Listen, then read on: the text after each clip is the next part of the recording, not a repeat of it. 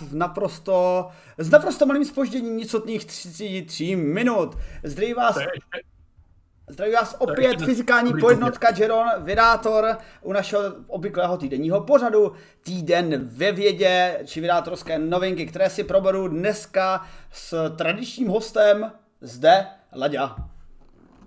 Laďo, čau. Uh, ahoj, ahoj. Uh, neříkali jsme kdysi dávno, asi tak po měsíci zpátky, uh, že uděláme vždycky na úvod streamu, že si ťukneme jako za starých časů? Tak hele, já, já, k tomu, já si s tebou ťukám svým chemickým čajem. A já si s tebou ťukám uh, svým moštem. Na zdraví, Ládíku. A zdravíme i naše fanoušky, kteří nám sem přišli a určitě eh, se nemohli dočkat, kterých šest novinek tady zase probereme. Eh, hodím mimochodem odkaz eh, z toho, z čeho čerpáme, což vy samozřejmě tušíte, z čeho vždycky čerpáme, ale kdyby to někoho zajímalo, kdybyste to chtěl počíst třeba, kdyby činou náhodou nečetl text, ale viděl tohle video a došlo mu, že nechce vidět tohleto video a chtěl číst text, tak je může najít na stránce vydátor.org. Což o to možná, když nás někdo vidí, tak mu dojde, že čte třeba raději text než Pravděpodobně. Tak a jaké to teda novinky máme? Uh, AI rozlouskla stavbu proteinů a je otázka, jestli to přinese revoluci. Proč by to mělo přinést revoluci? No, protože stavba proteinů je tak komplikovaná. To jsou takové ty uh, chuchvalce barev a spojení a všeho, které často vidíte z knížek, ale vidíte z knížek z posledních, řekněme, Eh, několika let, až maximálně deseti let, protože dřív jsme ty představy neměli, museli jsme je nějak analyzovat a teď AI nám může modelovat na přesněji, aby to souhlasilo s experimentem. Eh, je to jinak novinka, co jste si vyhlasovali, tak se na to trošičku podíváme. Další novinka je eh, druhý místo, který jste si vyhlasovali, což je trošku ostuda, protože jsem očekával, že bude na prvním místě v České republice, je nový vynález, který umožní vydýchat se z opilosti. Ale nakonec je dobře, že, že Češi dokázali, že o tom chlastu to tady úplně tak není, takže je na, na druhém místě. je. Na druhém. Však není jako ty piješ mošt, já piju čaj. Ale, ale to je pravda, ale já piju mošt, protože jsem právě pil víc toho alkoholu dřív, než Aha. jsem možná měl. No, No, vidíš, já jsem makal, já jsem pít nemohl. Eh, tak eh, a podíváme se, jak se teda vydýcháte a vlastně eh, Laďa, který jednou za čas zahyperventiluje, může zjistit, že se vlastně může vydýchávat při té hyperventilaci z opilosti. Je to tak, uh, protože, no, k tomu se dostaneme. k tomu se dostaneme. Uh, to, že jsem se uh, v práci dneska se věnoval na instalování programů a na připravování experimentů zhruba do 16, do 18, 15 a pak jsem si uvědomil, že máme týden ve vědě, mě uvedlo ve velký stres, a podíváme se, jak by s tím stresem eh, si poradili švýcarští věci, kteří snaží zkoumat objektivně stres pomocí virtuální reality, protože obecně se interakce člověka se stresem řeší pomocí nějakých dotazníků, nebo taková ta scéna z IT Crowd. Are you stressed? Are you stressed? No, are you stressed? Jak tam drží ten, eh, ten a to musím najít ještě. To je, já, si, já, si, já, si, to ne, já si to nepamatuju, takže... To, musím, to, to, musím, to je dobrá scéna, ve které, ve které má ten šéf uh, balónek a nad něm je napsaný uh, peace of mind, uh, ty hlavní postavy a takhle máš peník. Now are you stressed? Now are you stressed? Tak se podíváme, jestli tohle, tenhle ten přístup jo. používají i švýcarští věci k tomu, aby zjistili, jak jsou lidé stresovaní. A pak se mrskneme v podstatě do kosmu a, a zakončíme to třema zajímavými informacemi z vesmíru. První je, že polovina světla ve vesmíru má stále nejasný původ.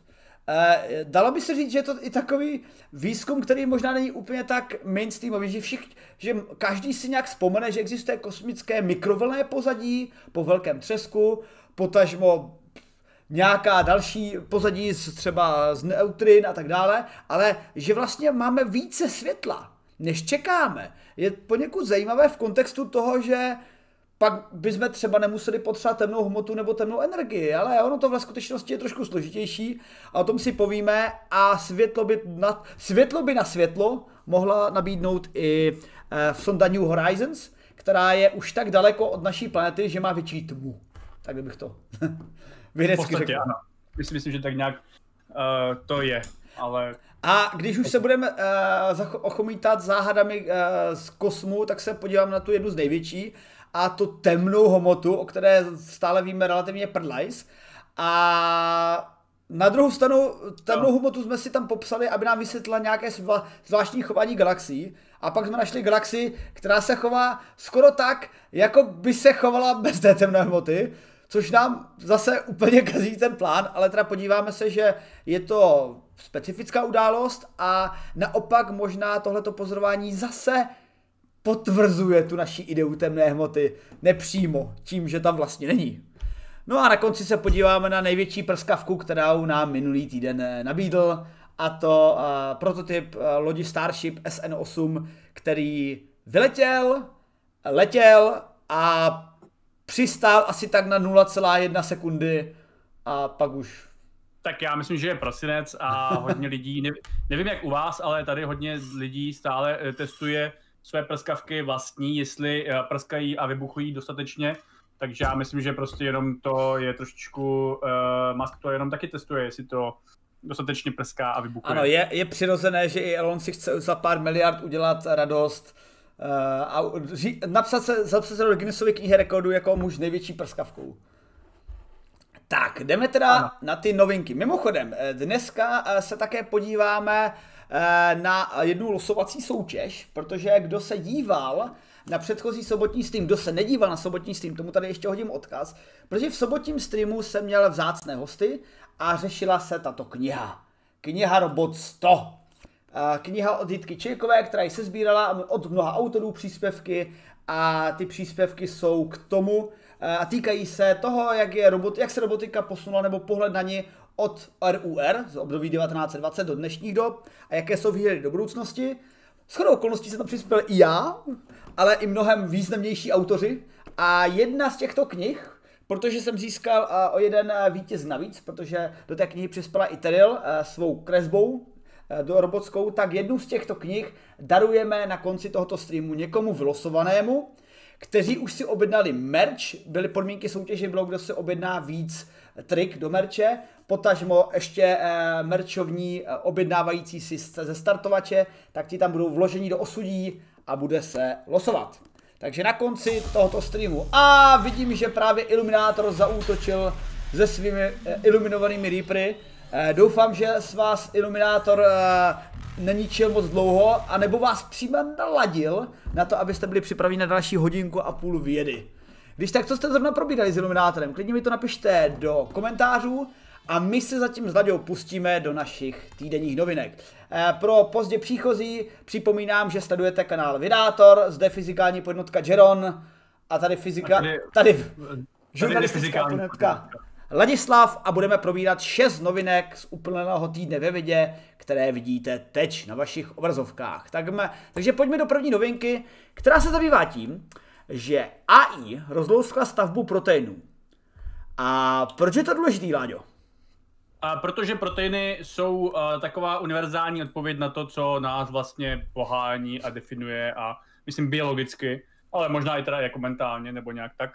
A, a vlastně um, proteiny jako to, to, je, to je to hlavní, to je vlastně, jako, bych řekl jako uh, strojový kód našeho těla, jako jo, nebo dobře, jako všichni vždycky mluví o DNA, ale DNA vlastně obsahuje vlastně plány pro ty proteiny, jo? takže jako, pokud DNA je a no aspoň tak já to teda jako chápu, já samozřejmě já nejsem biolog, ale myslím, že když tak nám to uh, fanoušci či naši vlastní biologičtí autoři vytmaví, ale já to chápu tak, že DNA v podstatě, jak kdyby byl ten, ten, ten zdrojový kód, tvého operační systém tvého počítače třeba, nebo telefonu, nebo whatever, a ty proteiny jsou vlastně ty programy, které to jako celý ale pohánějí, který běží na tom systému, jo, takže nebo nějakou takovou paralelu si domyslete, která na to zhruba uh, je o něco méně lživá.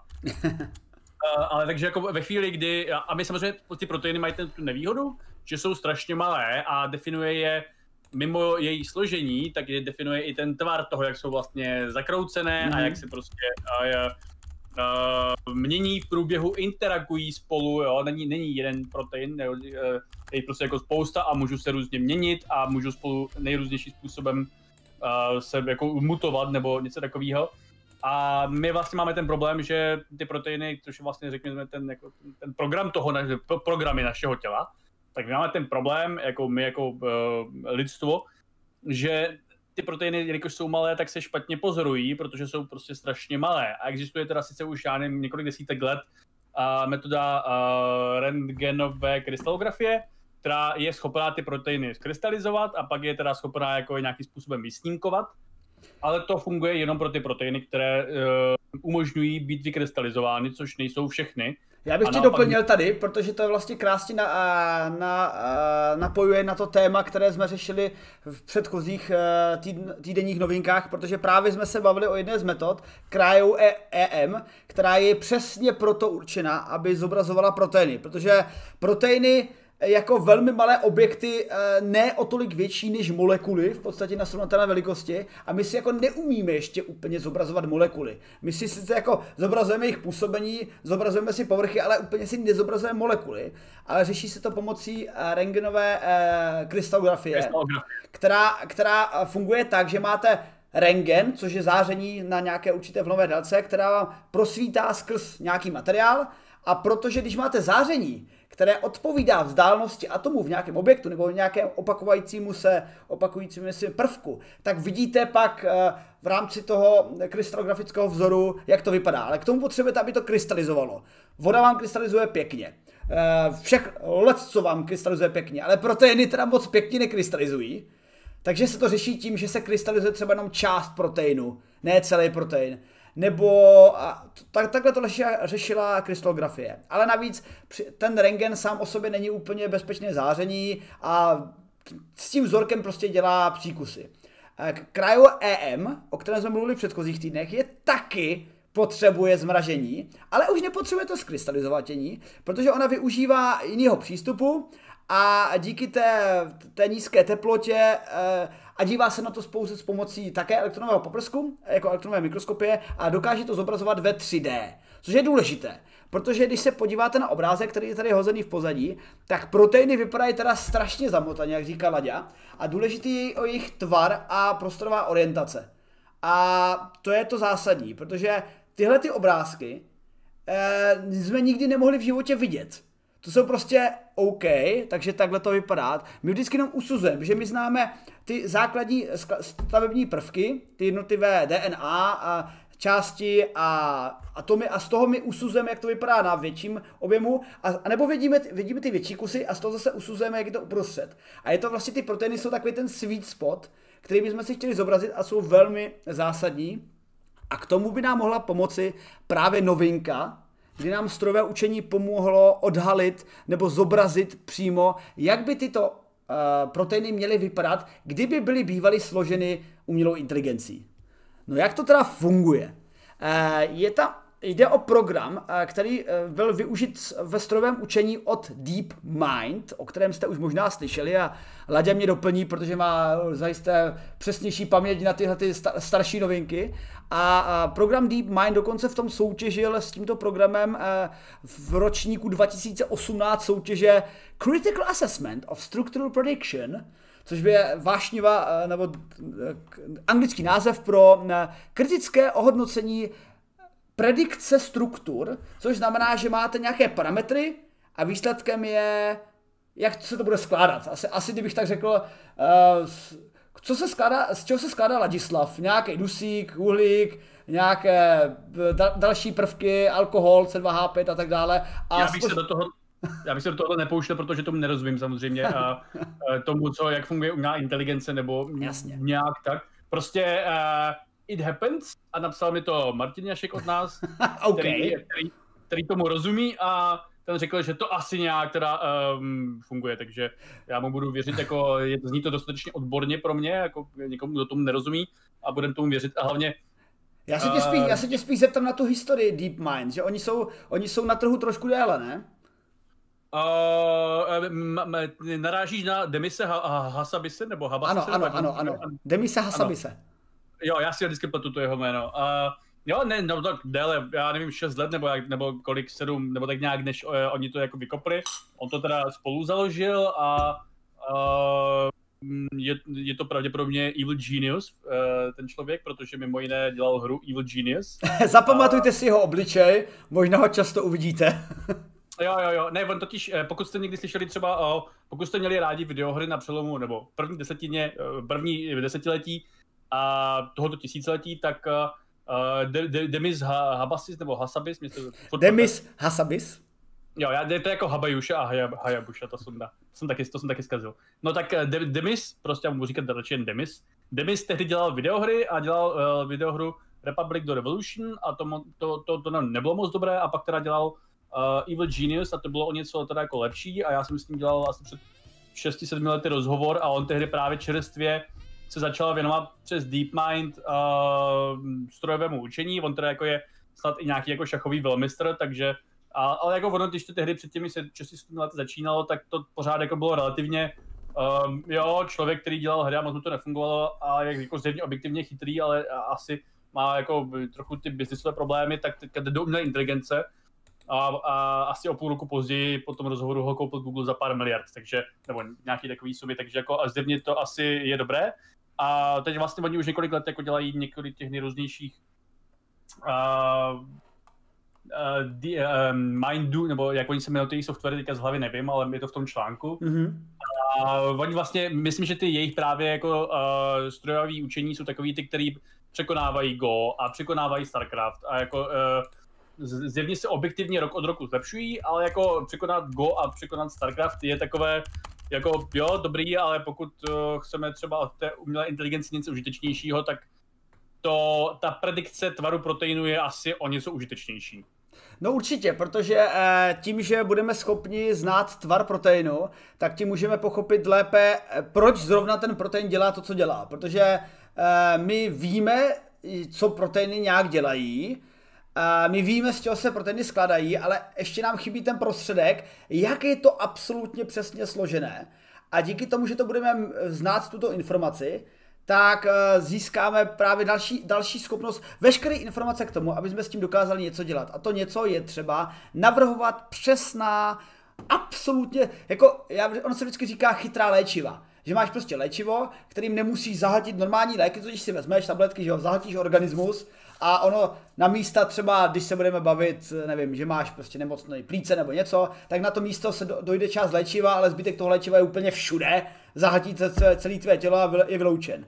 Eh, mluví se třeba o tom, že by se ty léčiva dali směřovat, že třeba tady magnet a tady nějaký, nějaké magnetické nanočástice, teď to tady nějak přepnout, přepolovat, tady to všechno vypustí, to je lepší varianta, ale eh, je třeba, bude ještě lepší, když třeba dokážeme říct, hele milý eh, léčivo, ty se absolutně, ale jenom absolutně soustřeď na tuhle tu část těla, kde jsou tyhle ty bakterie a nic z něho nedělej.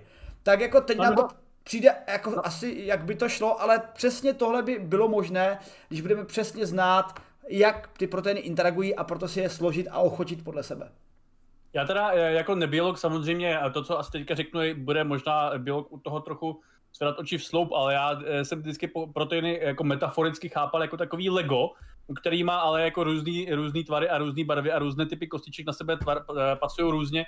Jenom ve chvíli, kdy mají třeba i stejnou barvu nebo něco takového, jo. A jsem to teda, když, jsem napsal Lausce, jestli to je dobrá metafora, a ona mi řekla, ne, tahle metafora je mnohem lepší a tu její metaforu jsem vůbec nepochopil, teda jako nějaký korálky, nevím, ale ona samozřejmě na rozdíl ode mě chytřejší člověk, takže uh, whatever. Ale jako pointa je, a uh, teď prostě, když budeme schopni třeba jako lépe, přesněji, prediktivně odhalit, já nevím, protein třeba nějakého viru dřív, než bychom byli schopni nějakými jinými metodami a třeba bude kompletnější, protože ta krystalografie i cryo-EM prostě uh, nefungují na všechny proteiny a tady si jako, taky to nebude úplně stoprocentně přesný, protože my si vlastně jako trochu jako domýšlíme do nějaký míry, nebo ten algoritmus si domýšlí do nějaký míry, ten tvar toho proteinu, mm-hmm. jo, mhm. není to jako prostě, je, pořád je to nějaký jako, že jo, trochu hádání, tak ve chvíli, kdy tohle ale jako bude uh, schopný dělat i pro ty proteiny, které doposud nebyly pokrytý, a to ani pokrytý třeba tou krystalografií nebo tím cryo-EM, tak uh, to bude prostě jako úžasný a hlavně,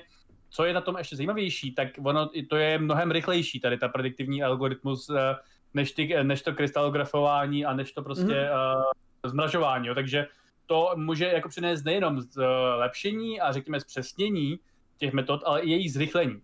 Ale, a teda jako ještě, co jsem toho článku jako dopsal, aby to nebylo zase příliš optimistické, tak uh, ten, ten Alpha Mind, nebo jak on se jmenuje ten program, už jsem to zase zapomněl, tak uh, on teda jako, uh, samozřejmě jo, on do, doká- vyhrál první místo a má jako úžasné výsledky. Alpha, al, Alpha Fold. Alpha, Alpha Fold, nej, od DeepMind pro změnu. No, tak uh, on ale jako teda ten, jak si ty jeho, jeho současné výsledky nejsou něco, co uh, on vyhrál soutěž. On uh, ne, nepřispěl prostě objevu nové drogy nebo objevu prostě nového léku na smrt, jo.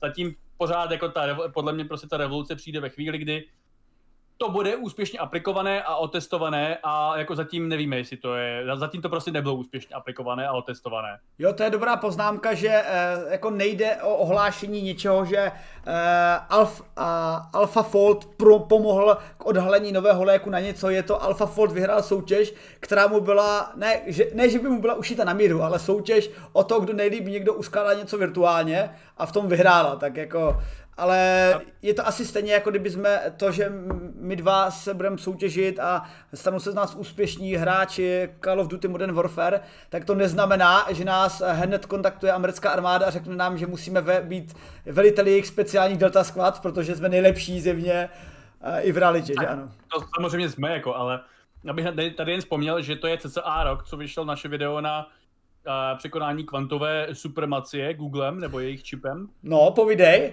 k tomu mám taky poznámku. No a jako eh, ta, tam to taky samozřejmě, a my jsme to jako říkali, že to neznamená, že hned zítra prostě uh, veškeré aplikace kvantových počítačů jako budou jako super a jestli vůbec to znamená, že by to překonali a tak dále a tak dále. Ale pointa je, že už to byl rok a za ten rok se nestalo nějakým způsobem drastické posunutí aplikace kvantových počítačů vstříc realitě, byť se to asi jako nějak posunulo, tím, že Číňani zase oznámili eh, něco před pár týdny, no, minulý týden snad, že taky možná překonali kvantovou supremaci po svém, takže jako nějak to posunuje, ale jako není to prostě, já, já tomu rád říkám revoluce, protože revoluce uh, to vypadá jako, že hned už za rok prostě budeme tady dělat úžasné věci, uh, ať už uh, s jakýmkoliv vynálezem, ne jako jenom nutně s tím současným, nebo tím uh, nebo tím, těmi kvantovým, co vzpomínám jako na komparaci, ale jako on to prostě bude mnohem pomalejší mm. a, a pokud to vůbec bude, jo, samozřejmě, my ještě nevíme, jestli to bude, protože se to ještě jaksi nestalo. Uh, ty jsi mi perfektně teď nahrál k poznámce, já jsem stejně ji chtěl vytáhnout, ale teď vytáhnu uh, aspoň při té příležitosti, protože uh, v sobotu jsme měli konferenci, jak už jsem mluvil o knize Robot 100, kterou mám tady a dneska se o ní bude soutěžit mezi, budoucími šťastnými majitele merče a v rámci... To už ta... říkal, ne? Ano, v rámci, a v rámci téhle knížky jsme teda měli pořád, který teď hážu odkaz na něho, sobotní konferenci. A právě hostem té konference byl Tomáš Mikulov, Pravděpodobně ho někteří z vás budou znát jako eh, toho mladého a super hyper nadějného vědátora, o kterém někdy někde slyšeli v televizi tak, eh, tak jste slyšeli správně, je to on a je to eh, mladý vědec v současnosti pracující v, pra, na, v Pražském nebo Brněnském výzkumném centru, to se teď musím podívat, teď se to poplet v hlavě, se mi to pomotalo, ale hlavně je znám tím, že, spoluprac, že pracoval několik let pod Googlem a pod Facebookem. A pod Googlem se podíval na a, umělých inteligencích na klasické strojovém učení a vy, vy, napsal program pro rozpoznávání řeči strojové, které v současnosti Google využívá. A jestli jsem to správně pochopil, tak také jeho roupy jsou dost v eh, překladači Google, který, jestli jste si všimli v posledních dvou letech, se rapidně zlepšil, ale rapidně, vlastně úplně, v podstatě teď, když dáte oddíl věd do překladače, tak vám z toho vypadne ten překlad víceméně správný, i co do slova sledu. A, a neříkám, že Tomáš Mikulov přišel do Google, všechno vydešel a se odešel. Ale uh, roz, uh, rozhodně znám právě tím svým zapojením do strojového rozpoznávání řeči a do, uh, i do Google Translatoru a Tomáš Mikulov byl právě i hostem našeho sobotního povídání, ale občas jsem opustil ke slovu a pustil jsem ho ke slovu obzvláště v tématu, že jsme se bavili o neuronových sítích a kvantových počítačích a on je velmi velmi skeptický z pohledu na nějaké to vyhlášení té supremasy, protože sám jako jeden z největších expertů českých na IT pole a na tyhle tu problematiku vidí, jak moc byly ty soutěže a tyhle ty problémy ušity, ale, ale reálně to popisuje asi jako kdybyste prostě udělali naprosto úžasný stroj, který má něco dělat v jednom kroku a stejně to nedokáže dělat na víc kroků a ještě se na ten stroj musíte dívat z kilometru, protože, uh, jak, jak správně poznala při tom rozhovoru, ono to sice počítá jakoby kvantově, ale vy tu zprávu stejně zpracováváte normálně přes, přes monitor nějaké rozhraní, takže tím to jste, vlastně ta, ta část kvantová de facto taky degraduje o tu interakci s reálným světem, to byste museli být jako kvantově i vy nějak do toho zapojení, ale, ale jako kvantové, oni obecně ty kvantoví počítače říkali, že dokážou rychleji vyřešit nějaký problém, ale on je proti tomu velmi skeptický a řeknu to tak, když je proti tomu skeptický on, tak eh, si to zaslouží možná pozornost. A od, o pohledu na eh, na umělé inteligence a případě, jestli z toho někdy bude nějaká vyšší, širší inteligence, ku příkladu právě třeba v Google nebo Facebooku, které si tak logicky řeknete, že sbírá neskutečné množství dat z nás všech, takže už se může teď učit, tak s naprostým klidem řekl, ne, v klidu, Přišel jsem tam a zjistil jsem, že půlka věcí funguje na příkazech naprogramovaných nějakými indy a jenom jsme to opravili, dobasnili a jede to dál, takže jakože toho bych se, toho by se Tomáš Mikulov nebál. Takže se určitě na to podívejte, odkaz, odkaz jsem vám tam hodil, je to dvouhodinové povídání, ale eh, eh, zrovna Tomáš eh, se k těm kvantovým počítačům věnoval někdy v poslední třetině. Tak, to byla taková vsuvka. A já ještě teda dokončím tuhle tu novinku o, um, o AlphaFoldu. A sice ano, je na místě být skeptický, ale pojďme si teda říct ten neskeptický, vydátorsky nadšený závěr, je, že normálně, když zkoumáte proteiny, tak pomocí těch metod, které jsou velmi omezené, jak už jsme řekli, a pomocí našich znalostí, jak se to tak nějak skládá a jak by to tak mělo být, eh, se obvykle proteiny zkoumají desítky let. A iteračně AlphaFold dokázal uh, tohleto udělat v řádu několika dní, samozřejmě po velkém učení. Ale uh, autoři, autoři tohle programu hlásí teda, že spolehlivost laboratorních metod taky není úplně absolutní a je o zhruba 90%. Jako usuzovat z laboratorních metod, jaký je tvar toho proteinu a jestli tak skutečně je. Ono sice, ono se to pak těžko ověřuje, jelikož vlastně my to nemá, nemůžeme ještě 100% ověřit, ale takhle se to nějak předpokládá, takže se v podstatě to testovalo na nějakých známých modelech. No ale AlphaFold byl v tom úspěšný na 92,5 z nějakých jejich vlastních měřítek, takže v tomhle tom ano, eh, bylo to specifická situace, ale AlphaFold ukazuje, a zase strojové učení ukazuje, že nám může velmi pomoci právě třeba v biologii, v chemii, v návrzích léčiv a tak dále. Tak, to bylo k, téhle novince, kterou jste si vyhlasovali, tak si zasloužila pořádný rozbor. A pojďme si na překvapivé druhé místo, eh, a to alkoholismus, který eh, můžete vydýchat tím, že začnete hyperventilovat. Hele, Láďo, eh, doufám, že se nedotknu ničeho citlivého, když, když zmíním, že ty taky si říkáš, že často občas propadáš hyperventilaci. Občas ne, jenom jsem dřív vám, dřív občas trochu panikařím a atekuji a takové ty věci. A, a, a, a už to zkoušel nějak kombinovat s tím? Součástí, součástí toho samozřejmě potom jako může být i zrychlené dýchání, vyplavení adrenalinu a tady ty všechny uh, další nepříjemnosti. A zkoušel jsi třeba pozorovat, eh, jak, se na to, jak, si, jak, jak prožíváš opilost, když hyperventiluješ, nebo ne? A ne, eh, ne obvykle, protože při opilosti většinou já jsem jaksi utlumený, takže eh, nemývám tady ty stavy, abych při opilosti dýchal zrychleně, pokud třeba nedělám, řekněme, náročnější fyzickou aktivitu a to neměřím rychlost střízlivění, ale je pravda, že možná když jste opilí a děláte náročnější fyzickou aktivitu, tak i na sami sobě můžete eh, vnímat, že třeba subjektivně uh, máte pokle- pocit, že jste méně opilí, ale možná uh, zabíhám už zase do příliš. Tak pojďme si teda schrnout, o čem je tahle ta novinka. Eh, nadpis se jmenuje vtipně. Nový vynález umožní vydýchat se z opilosti. A pojďme si, teda, pojďme si teda spojit A, B plus C a dostaneme se k D. Totiž alkohol je metla lidstva, jak víme my všichni, a Češi obzvláště, a možná naši východní uh, sousedi a ještě východnější sousedi to ví ještě víc. Uh, se, se mi líbí, jak když se zamyslíš nad tím, jako kdo, kdo největší alkoholici, tak ono to nějak na ten východ to stoupá, pak to uh, v oblasti Velké Rusy uh, asi kulminuje a pak to zase klesá. I když Japonci jsou taky známí alkoholici. A nestoup, nestoupá to spíš třeba i na sever, jako od uh, nějakého pásma? Jo, jak, jak, jako, že by to... Já se podívám na alkohol use uh, Hele, já tady dokonce, dokonce je mapa Alcohol Attribute Fraction of Mortality a teda to není mapa...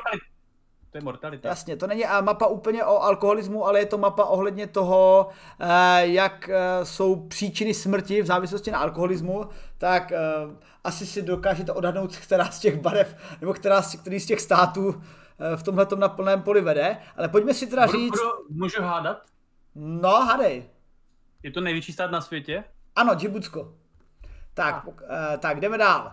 Takže řeknete si, ježíš, alkoholismus, no tak jako, a není to přece, tak, ježiš, tak se občas někdo ožere, no, tak jako občas se někdo ožere a občas to no, někomu zničí játra a někdo třeba přitom může umřít nepřímým způsobem, že když je ožralý, tak nevím, spadne do škarpy, utopí se ve vodě a tyhle ty záležitosti. Ale já se tady dívám na o, o, o, náš svět v datech, a což teda čerpá ze světové, ze světové banky. a tady píšu, Jo, já, já, tak já zatím řeknu spoiler, a tady jsou jen tři státy, které mají největší uh, užitek alkoholu, a to je, uh, já nevím, co to je, Moldavsko, pak nějaká uh, Estonsko nebo Litva nebo Lotyšsko, myslím, ty tři státy taky pletou, a pak Česko, Česká republika. A uh, pak naopak uh, nižší míru mají teda západoevropské země, a pak, tu, a pak až pod nimi je teda jako Rusko a Británie a tak dále. A v jakém žebříčku, prosím tě? Uh, já pošlu, pošlu ti link. Já samozřejmě jsem nestudoval uh, zdroj, ale jako píšou source World Bank, takže předpokládám, že a je to teda jako klasická jako náš svět datek, takže uh, je to teda jako alkohol using to mortalita, tak jako je samozřejmě možné, že prostě v Rusku neumí pít stále, nebo něco takového, dál si to do... Jasně, že oni třeba to... méně pijou, ale víc umírají, protože víc zamrzají. Ne, protože no, tak, což jako zní jako celkem validní teorie samozřejmě. Nebo samozřejmě taky jako třeba prostě víc pijou uh, ty Eh, třeba častěji, častěji, nebo ne častěji, méně často, ale o to silněji, pak jako má taky, že jo, vyšší prostě riziko otravy a tak dále, než když si prostě dáš denně sklenku nebo no pět. No Každopádně pojďme se teda podívat vlastně, jak, jak se zatím lidské tělo, nebo jak jsme v současnosti schopni se vypořádat s tím, když se totálně někdo zežene jako prase tak obecně, když je takový pacient, který je zežený jako prase, se buď prostě nechá pod lékařským dohledem vysízlivět a jsou mu podávány tekutiny a minerály, což znamená, jako, že jenom si dáváte pozor, aby se třeba nepoblil a nezarusil se, nebo potažmo nespadl z, z postele, to se nám stalo si spomínám ještě tehdy na koleji. to byla, he, to je dobrá storka, taková, taková vsu, vsuvka kolejní podkovácká, protože... Za, začíná, začínáme jet podkovní historky, jo? začínáme jet podkovní historky, když si vzpomínám, eh, jak se k nám měl přistěhovat nový spolubydlící a čekali jsme na něho celý den na koleji, na našem velkém pokoji pro šest a ten spolubydlící stále nepřicházel, nepřicházel, no tak jsme šli spát a najednou slyšíme ve dvě od půlnoci jak Říkám, a nový spolubydlící a teď a nějak uh, nějak z nějakého důvodu asi dokázala vycítit, že jediná volná postele na vrchní straně postele na patráku, tak tam vylezl a po, o dvě hodiny později jsem slyšel. A potom jsme se ráno probudili a on tam nikdo nebyl. A zjistili jsme, a, a on se objevil až po třech dnech, měl takhle sádru, úplně komplet. A zjistili jsme, že přišel úplně ožralý, prý nějak přirozeně našel postel a spadl z té postele úplně ožralý a, a měl komplikovanou zlomeninu ruky a pak... Ale to jsem tam já ještě nebyl. To tam ty ještě nebyl. Tak eh, tolik k podkováckým storkám, ale vidíte, že ono ten alkoholismus je nebezpečný i nepřímo a samozřejmě přímo může být tím, že vám totálně zahltí jedy, váš organismus, který se s tím nemusí vypořádat, protože eh, v případě, že do, do, dojde k otravě alkoholem, tak je nutné lékařsky vypumpovat žaludek a podávat léky na podporu odborávání alkoholu, ale v podstatě jenom ležíte, hekáte a zbytek je na organismu.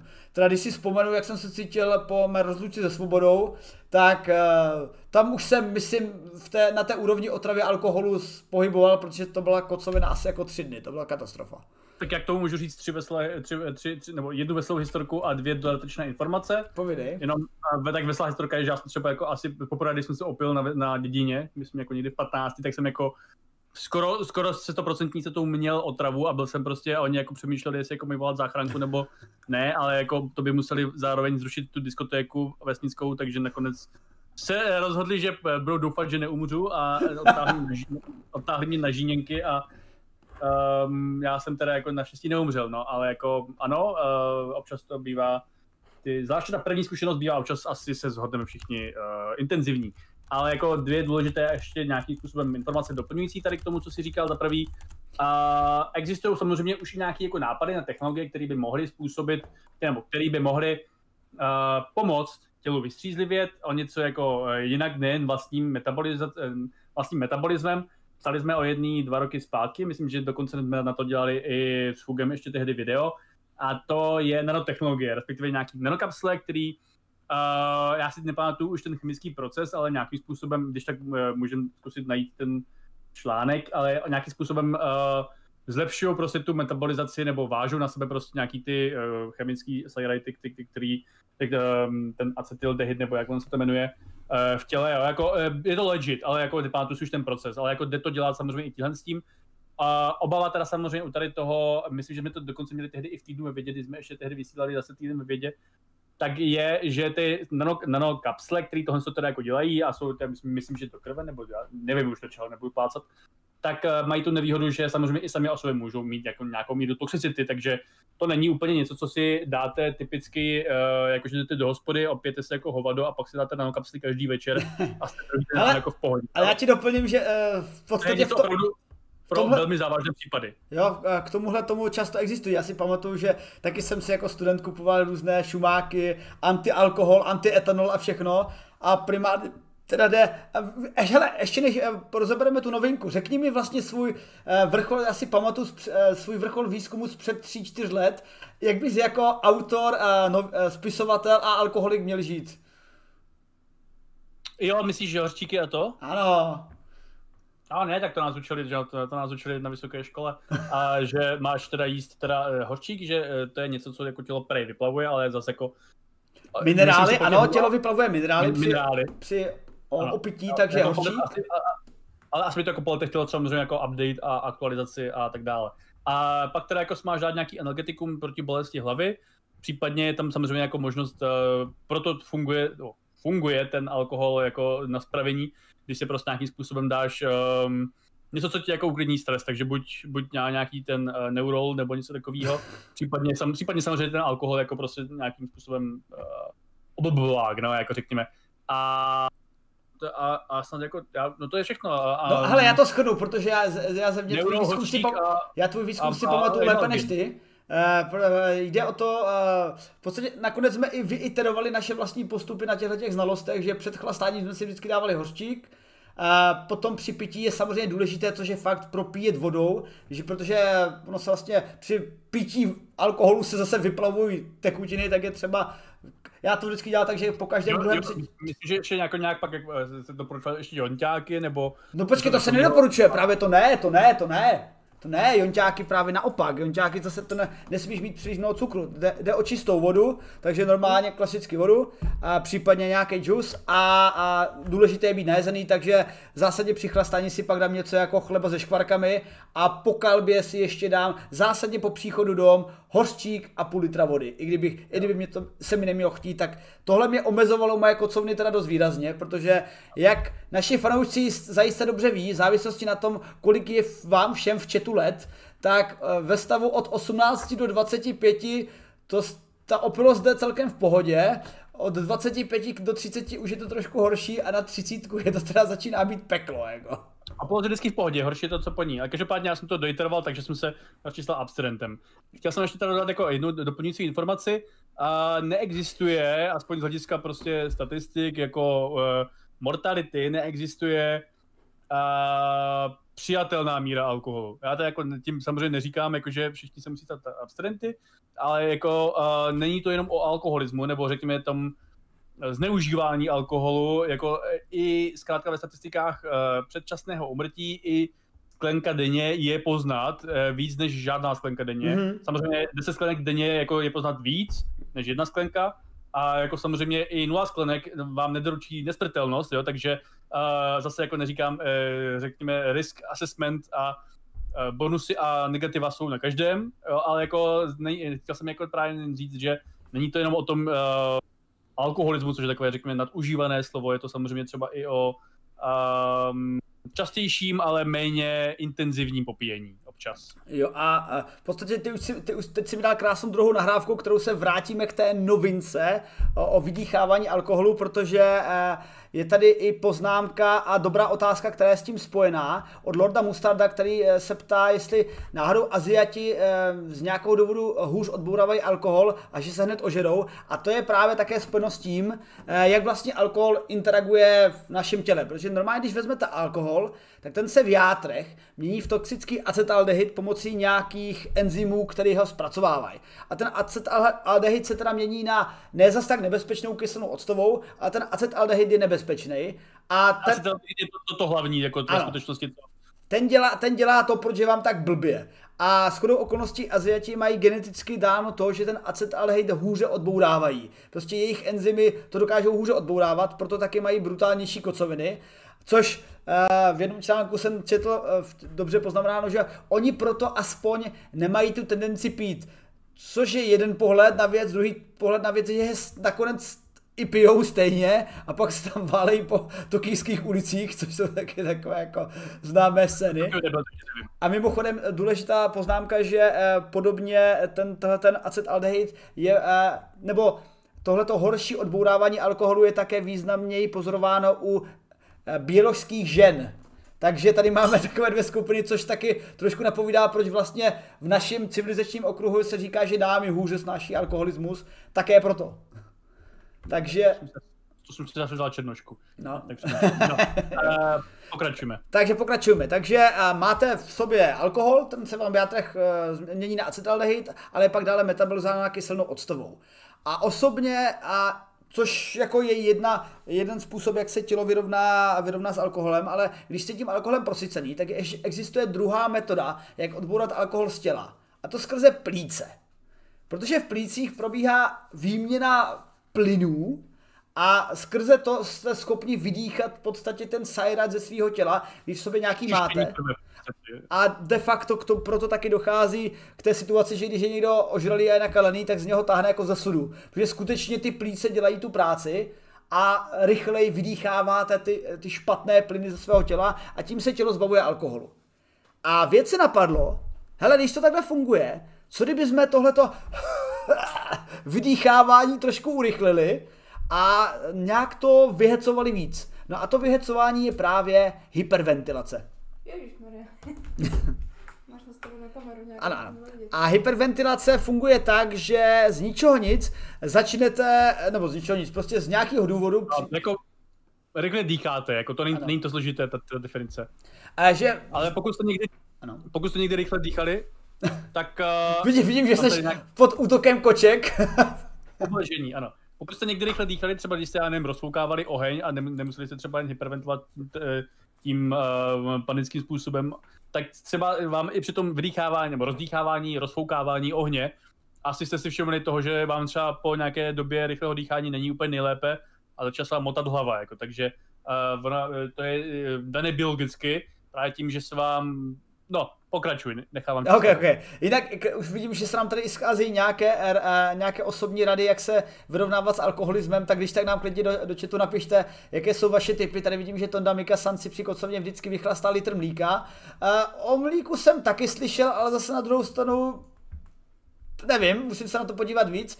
Obecně uh, mě se z toho vždycky více navalovalo po, po vdát si ještě pak mlíko. Pomarančový tak... nebo jablečný džus. Jo, ale nebo jak tady, jak tady zde grafická podjednotka naznačuje i, i, i juicy, ale o tom, o tom už jsme. Ze studií ještě nějak vychází eh, docela jako dobře, nebo marginálně lépe než jiné věci, no. uh, aloe, nebo něco takového, nebo nějaká, nějaký, nějaký takový sayride.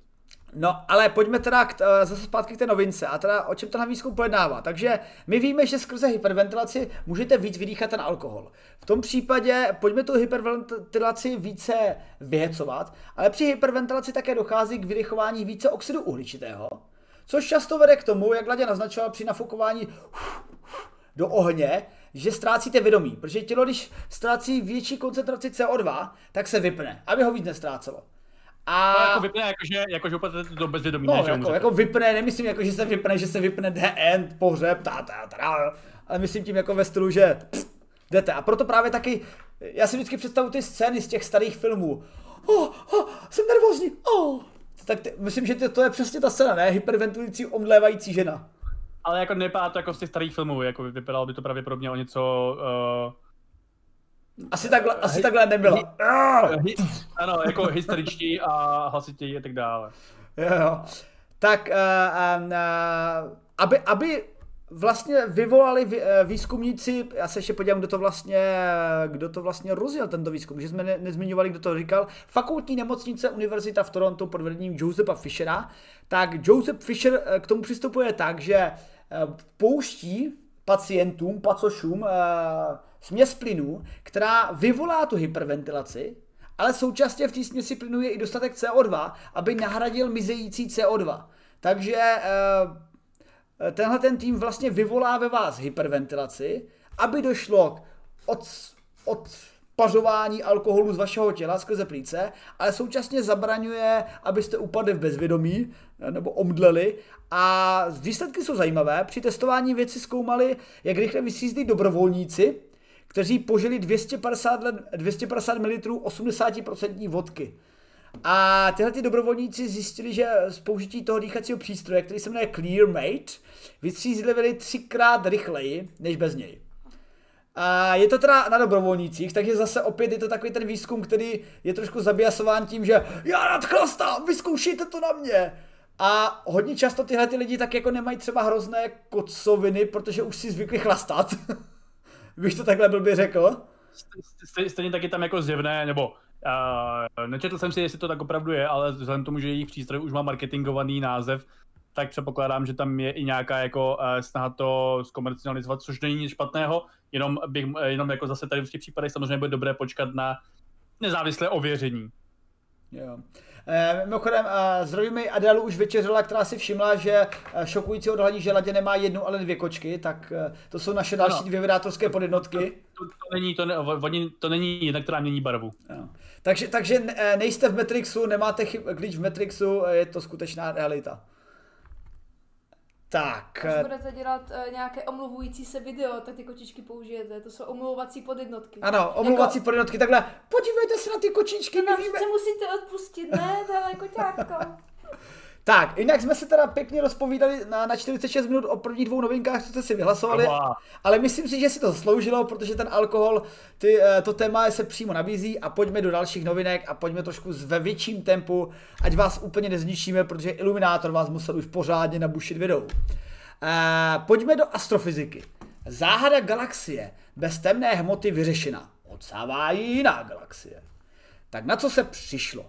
Eh, v dáli, vzdálená 44 milionů světelných let, je malinká titěrná galaxička NGC 1052 DF4. A tato galaxie je taková... mi pouze DF4. Ano, říkej mi DF4. A tato galaxie je taková nezbedná. Totiž, jak jistě možná dobře víte, a i kdybyste to nevěděli, tak vám to teď řekneme, eh, normálně galaxie nerotují tak, jak by měly podle Keplerových zákonů, kdyby tam nebylo žádná další hmota. V podstatě, když vidíte galaxii a ta galaxie tam má nějaký jako svítící body, tomu se říká shodou okolností hvězdy, protože má nějaký mraky plynu, tak byste, tak byste si i výpočty a, a gravitačními interakcemi řekli, aha, takže by to mělo rotovat takhle nějak, tam by se to mělo zpomalovat a tak, ale ve skutečnosti ta galaxie více rotuje jako disk. Což znamená, že něco ty galaxie víc drží, nějaký, nějaký lepidlo to vydrží víc pohromadě. Normálně se dá předpokládat, že tím lepidlem je gravitace.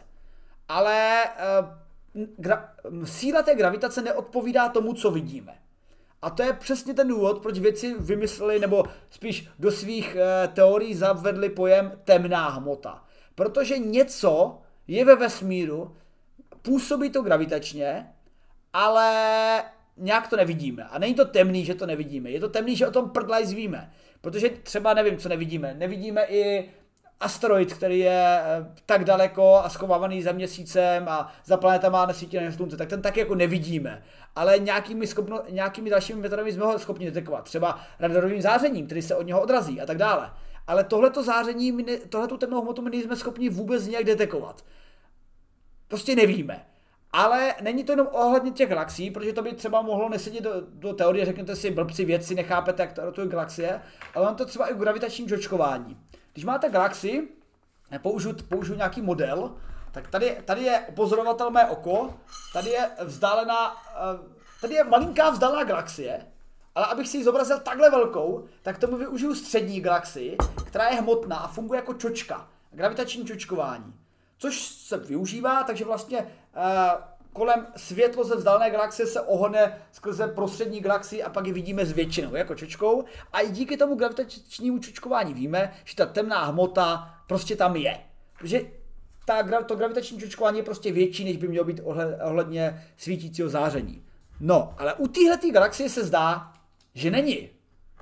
Kurně, Laďo, co, čím to bude? Asi věci jsou zase úplný pitomci a všechny teorie jdou, jdou do koše, ne? Přesně tak, všechny teorie jsou, eh, jsou, jsou špatné a temná hmota si ne, je, neexistuje, protože se to vyřešilo tím, že jedna galaxie ze všech jí kolem sebe nemá, tím pádem pozorování ze všech ostatních je určitě chyba. No ale uh, na té fotce, kterou máme v článku, tam je ještě vedle taková nějaká podezřelá galaxie. Já mám taky silné podezření, že by to mohla být ona. Kdo za to může? Už to publikoval? Prosím? To, už jsi to publikoval, to podezření? Uh, ne, to publikovali už oni a my jsme o tom psali. A, tak já jsem právě chtěl říct, že tě předběhli. Ano. No ne, tak jako uh, pokud, pokud jsem to správně pochopil z té studie, no, policie, tak uh, ta, ta, prá, ta práce uh, skrz už nevím jaký teleskop, Hubble nebo něco takového, uh, víc detailněji snímkovala tu galaxii malou DF4 a dospěla k tomu, že její okraje jsou uh, trhány uh, tou větší galaxií a letí i jej, jejím směrem v podstatě. Uh, takže což naznačuje, že právě nemá temnou hmotu, v jejím okolí je méně temné hmoty, nebo mm-hmm. velice málo temné hmoty, protože ta galaxie v podstatě je konzumována tou velkou galaxií a umírá, což teda je, teda já bych jako, je otázkou, proč, nebo jak tohle to vypadá třeba u těch galaktických mergerů, moje otázkou pro astronomii, jako, že jsme si toho všimli až, až, až tady jako nějakým způsobem a přitom známe celkem dost asi jiných galaxií, které se nějak spojují, nebo... No jasně, jasně, ale ty galaktické, to je právě, pře, eh, v podstatě tyhle ty dvě galaxie eh, dřív nebo později zmerdžují. Ale když si uvědomíš, tohle jsou jevy, které trvají miliardy let, a jako mezi tím takhle probíhají a my teď prostě vidíme jeden systém, který je zrovna v této fázi. A když se bavíš o galaxiích, které jsou zmergerované, tak tam už je potom. Tam už jakoby není nad čím no, jasně no. pádat. A tak, jako, a tak určitě známe i jiný galaxie, na který se, jako já nevím, tak třeba uh, za jak se spojí Mlečná dráha a Andromeda? Ne, ne, nečeká, nás, nečeká nás tohle jako nějaký brzký čas relativně, jako ne, uh, geologicky myslím. Nějaký 4-5, uh, eh, kolik to Nějak tak, no, nějak tak, až bude vyhasovat, nějak, až se bude začínat zvětšovat slunce, myslím. A myslím, že ještě jo, to jako, že, já se musím... Ale voda Andro, Andromeda je, je, větší, že jo, než Mlečná dráha, takže jako je otázka, jestli třeba prostě, a tady to, uh, myslím, že ten DF4 je nějak jako velice Uh, jo. nepravidelně. Uh, 4,5 miliardy let. Uh, t, uh, za 4,5 miliardy let nás, nás no, no. sejme Andromeda, což ale bude asi vypadat tak, jako kdyby se skrze sebe pronikly dvě... Eh, no to jo, ale, co, ale, třeba, ale tak bude třeba, já nevím, první půl miliarda let taková, že prostě ta Andromeda bude k sobě od nás víc přistávat pro tu temnou hmotu a to bude jo. nějak ovlivňovat temnější část. No a teď, a teď si, moje otázka. Jasně, jako. a teď si vlastně právě uh, podutnul ten, uh, ten, tenhle ten výzkum, protože díky tomu, že vidíme tuhle tu situaci, kdy je to ještě před mergerem, tak podle těch našich modelů ta temná hmota se objevuje především na halu okolí galaxií, a když už ta galaxie eh, je z ní vysáváno, eh, vysávána barionová hmota, normální hvězdy, což tam jde vidět krásně na okraji, když si to teda věci zazoomovali a ukázali v mnohem jasnějším světle ty úplně nejslabší záření, co tam detekovali, tak zjistili, že už jsou odsávány hvězdy. A protože má temná hmota být právě na okraji těch galaxií, tak proto už ta temná hmota tam být nemůže, protože už musí být dávno vysáta a sedí to s pozorováním kolem té galaxie. Takže to, v tomhle momentu nám to ukázalo a, a asi není dostatek mergerů, který by ukazoval eh, v tomhle fázi mergeování.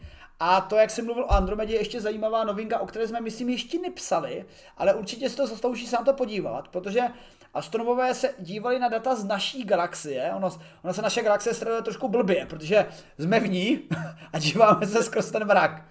A, ano.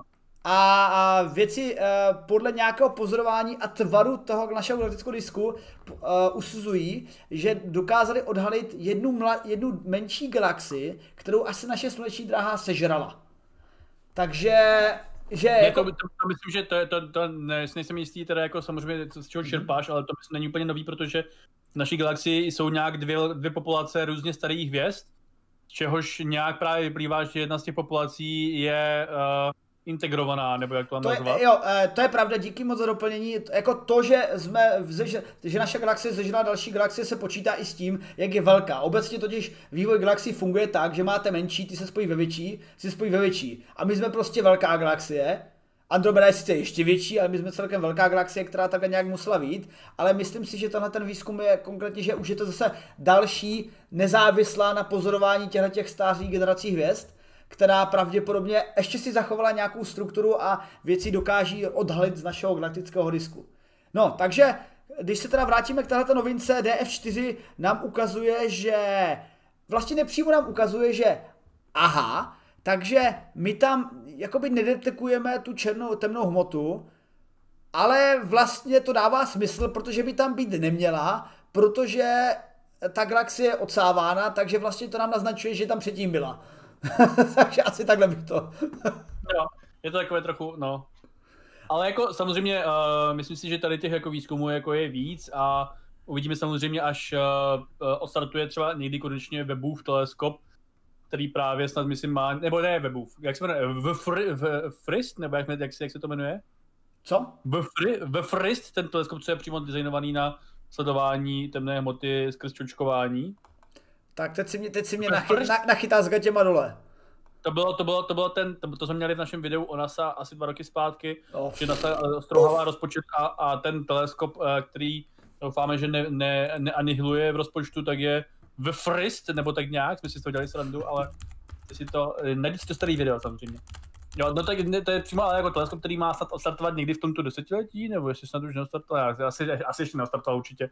A je přímo, myslím, je zmínil v tom videu, že by měl jako nějak na pomoc uh, temné hmotě a sledování těch jejich projevů skrz to čočkování. Jako teda, uh, samozřejmě pak jsou teda nějaký jiný jako um, způsoby, jak se ta temná hmota, jak, jak se jí snaží Takhle, já jsem to v tom článku, myslím, uh, ne moc lživě rozdělil na to, že my víme, že temná hmota tam je, my prostě vidíme její projevy a my si neumíme vysvětlit, jak ty galaxie by se hýbaly jinak, bez toho, že v jejich okolí je mnohem víc jiné hmoty. To, je, Mhm. jako, to je bez debaty. Co my nevíme, je- to, jakou ta temná hmota má povahu částicovou. A to je právě to, co se nám docela hůře jako na Zemi detekuje a mm, vstupuje a na těch detektorech, prostě, protože prostě se snažíme chytit jednu, chytit nějakou částici, respektive chytit projevy té částice skrz nějakou interakci s nějakým prostě Cherenkov a tak dále. To mi tady Jeron asi doplní lépe, než eh, kolik já tomu rozumím, nebo spíš nerozumím. Ale uh, těch samozřejmě teorií, to, co může být temná hmota, jako má částicovou povahu, je několik a my se teď jako v podstatě snažíme jako mm, Vimpové nebo mačové. No, v podstatě, no, Vimp a pak nějaký prostě Vimp 2 v podstatě, co jsem jako, že to je taky nějaké slabě interakující, ale není to Vimp, je to nějaká prostě jiná.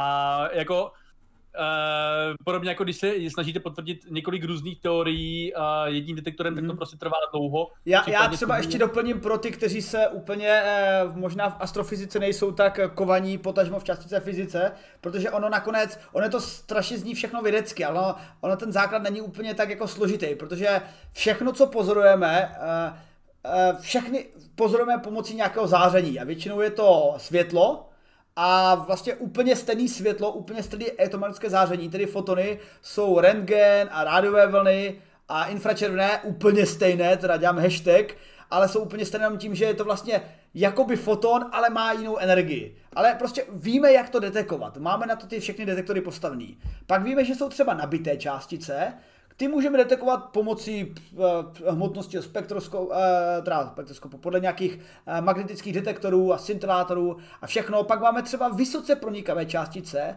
mezi které patří třeba myony, muony, nebo myony, nevím jak je číst. A ty víme, že pronikají, že mají jako velkou hmotnost, ale vždycky jako v nějaké vzdálenosti, obvykle v velké hmotě, třeba v zemi, třeba 100 metrů, je po nich, je po nich beta a konec rozpadnou se. Ale pak máme třeba částice jako neutrina, a každou sekundu vám proletí miliardy neutrin a my víme, že existují, protože podle detektorů víme, že tyhle ty částice existují. Teda, že já říkám zase částice a ono je to trošku složitější, protože je kvantová fyzika. Blablabla. Prostě Představme si jako kuličky pro zjednodušení. A neutrina jsou svině. Oni prostě proletí váma úplně stejně jako ocelovou deskou, úplně stejně jako olověnou deskou, úplně stejně jako celou naší planetou. Vůbec, bez zájmu. A to jsou prostě eh, částice, které absolutně nejméně interagují.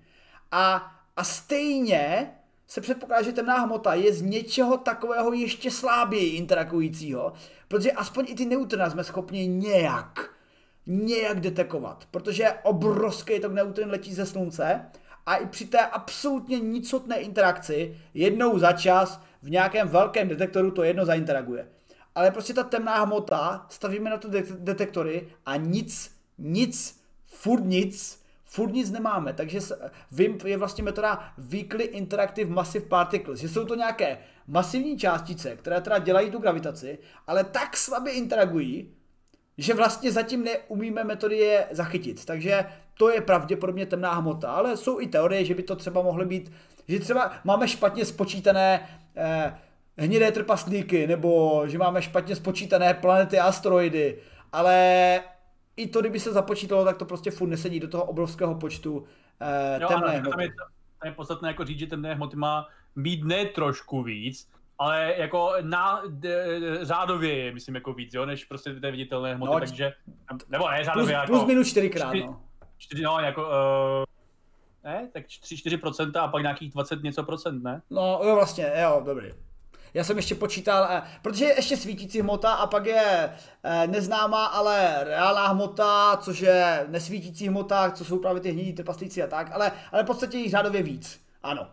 A, no. a teď nám, a v podstatě tyhle, tyhle ty nepřímé pozorování nám teda ukazují, že skutečně asi tam je, že to není, nebo ne, skutečně, já jsem řekl, že to je skutečně asi, to je takové hodně nejistá, prostě, že tam něco je, co má gravitační interakce, protože často si říkají věci, a není to jenom tím, nebo ty o, oponentující teorie, a není to jenom tím, že jste úplně blbí a že to špatně počítáte celou dobu, anebo že jste sami sebe přesvědčili o něčem. Jako často revoluce ve vědě ukázaly, že věc, základy, na kterých to bylo postavené, se mění. Třeba Newtonova fyzika také byla nakonec ne úplně schouzena ze stolu, ale opravena Einsteinem. Jakože ten pevný čas a pevný prostor no, se může deformovat. A najednou, najednou jedete trošku rychleji a váš čas je jiný. Pohybujete se kolem gravitační studny a váš čas je zase ten Ježíš Maria, to prostě Newton vůbec ne. To tak. Já jsem, teda, já jsem teda zhodnou okolností připravil na tohle to video a na tu, na tu, uh, na, to, na tohle téma a ne samozřejmě, protože jsem idiot, ne úplně z jako uh, to, jak jako funguje temná hmota částicově nebo prostě nějak jinak, ale na, na ten jeden prostě protiargument toho, že co, eh, jak to může prostě vůbec jako být temná hmota, když máme jen 4% viditelné hmoty, jsme jako my a pak zbytých prostě 90, jako 6% temné hmoty a temné energie, jako funguje nějak jinak a my nevíme jak, to je prostě divný. Mm. Uh, vy tomu prostě nerozumíte, ale tohle to prostě není spoiler, ale na to video, který tady vydáš v lednu. Jo, jasně, Stanislav Bandur mě doplňuje, eh, že ano, hnědí trpaslíci asi by neměli být těmito neznámými, protože září jako diví v, v infračerveném eh, v IR. Ano, s tím se počítá, ale třeba se mluví o tom, že jsou nějaký velmi slabý něco jako hnědí trpaslíci, kteří září trošku méně. A mimochodem tímhle si děláme oslý mustek na další novinku, protože o tom, koholik vlastně detekujeme záření, nakonec si také nejsme jistí, což trošku nahrává potom k té teorii, víte vůbec, co pozorujete, milí vydátoři, protože eh, de facto polovina světla ve vesmíru, tu, kterou pozorujeme, má stále nejasný původ. Takže ono to teď, teď se vám asi úplně zauzlují obvody a, a nebudu se vám divit, protože takže my máme pozorované záření, pozorované světlo, které nám dává důkazy o té hmotě, o té svítící hmotě hvězdách, mlhovinách, které jsou prosvícený světlem hvězd, plétách, kde je odražené světlo. O tom teda máme informace z toho světla a jeho málo, proto jsme si museli do těch teorií dát temnou hmotu, temnou energii. Ale teď vlastně zjišťujeme, že podle ještě jiného zkoumání máme vlastně toho světla moc víc, než bychom měli mít, což zní trošku paradoxně a kontradikci proti tomu, co jsme do té doby říkali, ale vězte, že je to spíš takové, je to záření, je to e, světlo, není to teda mikrovlné záření, je to ve viditelném spektru, ale je to e, velmi slabé, je to homogenní a jde o to, že uh, věci se ještě neschodnou, jestli tohleto homogenní optické pozadí, Cosmic Optical Background, kosmické optické pozadí, je ve skutečnosti chyba měření zase, anebo je to nějaká feature, jako jestli, protože třeba víme, že kosmické mikrovlnné pozadí je feature po velkém třesku. Jak? No, je to trošku složitější, ale zjednodušení se dá říct tak, že při velkém třesku se všechno rozletělo, celý vesmír byl prosycen záření eh, hmotou a ta hmota se změnila v radiaci a to záření, ta radiace eh, pak jako byla super žhavá a pak chladla a změnila se ve viditelné světlo a pak jak se vesmír rozpínal, tak ta vlnová délka vlastně se rozpínala vůči tomu záření a to kleslo do mikrovlného záření. Takže v podstatě eh, proto vidíme to kosmické mikrovlnné záření všude, protože se jedná o pozůstatek velkého třesku, takže to homogenní. Ale optické pozadí, tam už to, to by nemělo být po velkém třesku, ale je tam detekováno. Hele, a na co laďovidátoři přišli? A přišli na to, že ho detekují víc, než by ho měli detekovat, ne? Ano, ano, ano. A, a, ale při, k, tomu, k tomu upřesnění té detekce nám pomohl takový nečekaný, nečekaný eh, detektor, eh, do kterého bychom to ne, ne, bývalý neřekli. Ano, myslím, že, myslím, že to je uh, kamera. a je to kamera na sondě New Horizons. Ano, protože New, ano, New Horizons nejenže nám ukázala, jak vypadá Pluto, a nejenže nám vypadala, ukázala, jak vypadá uh, no teďka nevím, jak jmenuje ten objekt, co pak přejmenovali, ale původně to byla Ultima Thule. Ultima Thule. A, no. Jo, a pak oni to přejmenovali, protože něco s nějakými náckama. A pak teda, uh, tedy, a teď teda jako se ukázalo, že uh, New Horizons díky tomu, že vlastně velice uh, daleko od uh, sluneční soustavy, jako od jejího středu, jakože od slunce, od, tý, od toho bordelace tady jako uvnitř, tak má uh, i ještě větší temnotu, než má Hubble teleskop, když má největší temnotu a je, její kamera, která samozřejmě ale není úplně designovaná jako na eh, tady to pozorování, takže uvidíme teda samozřejmě, jako, eh, co na to řeknou nějaký jako jiný eh, studie, které na to budou třeba nějakým způsobem navazovat. Tak její kamera uh, zjistila, že stále má víc uh, naše, uh, náš vesmír světla, než bychom my čekali z těch zdrojů, o kterých víme, že tam asi jsou. Čili uh, vlastně vlastně potvrdila to, ten, ten starší, jako tu, tu, tu, tu starší teorii, nebo ty starší, spíš hypotézu toho, že ve vesmíru je víc světla, než kolik víme jeho zdrojů, asi o polovinu. Na druhou stranu to e, i v té studii jako se jako říká, že to samozřejmě jako nemusí znamenat nic nějak úžasně mysteriózního, to prostě může třeba jen znamenat, že je víc galaxií, o kterých my nevíme, že tam jsou, protože jsou prostě příliš tmaví. Jo, jako ono prostě uh, to ne, nemusí mít úplně složité řešení tady, ta, tady to dilema, Byť samozřejmě může to mít uh, nějaký implikace třeba do, co do velikosti jako vesmíru nebo něco takového. Mm-hmm. Takže uh, právě, protože jeden z, jeden, z příčin, jeden z příčin tohohle světla se očekává zodiakální světlo, které je pozorováno v rovině sluneční soustavy a je to vlastně uh, roz, dis, dispergované světlo ze slunce na pozůstatku prachu a částečkách a zbytkách, které nejsou planetami, nejsou ani kometami, ale jsou to v podstatě tím prachem naší sluneční soustavy. Ale takže hypoteticky tohleto zodiakální světlo by mělo být v téhle těch dálavách uh, za Plutem poněkud méně efektivní a uká- nebo méně četné a ukázalo se, že skutečně temnota za, v oblasti New Horizons, která sleduje okolí uh, mimo sluneční soustavu, je desetkrát temnější než temnota, kterou vidí Hubble. Takže vlastně New Horizons, a to bylo opět to přímé porovnání, že vlastně to světlo bylo detekováno především Hubblem, a Hubble je super šikovná mašinka, ale je u Země, kde je to okolí těch planety a tak dále, ale na druhou stranu New Horizons je daleko, ale zase tu kameru nemá tak kvalitní, ale i tak naměřila teda desetkrát větší temnotu a jenom to teda dokazuje, že zjevně je, jsou nějaké zdroje světla, které jsou asi slabé a unikají naší katalogizaci. Buď se jedná o strašně slabě svítící galaxie, nebo hnědý trpaslíci?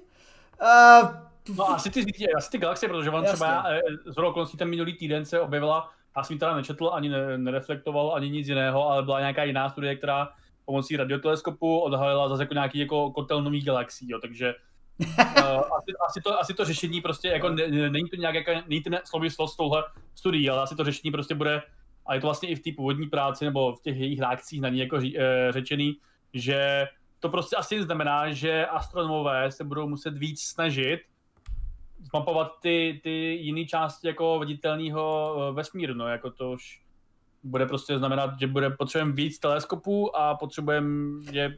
Ano, ano, o, o důvod víc, proč uh, stavit nový teleskopy.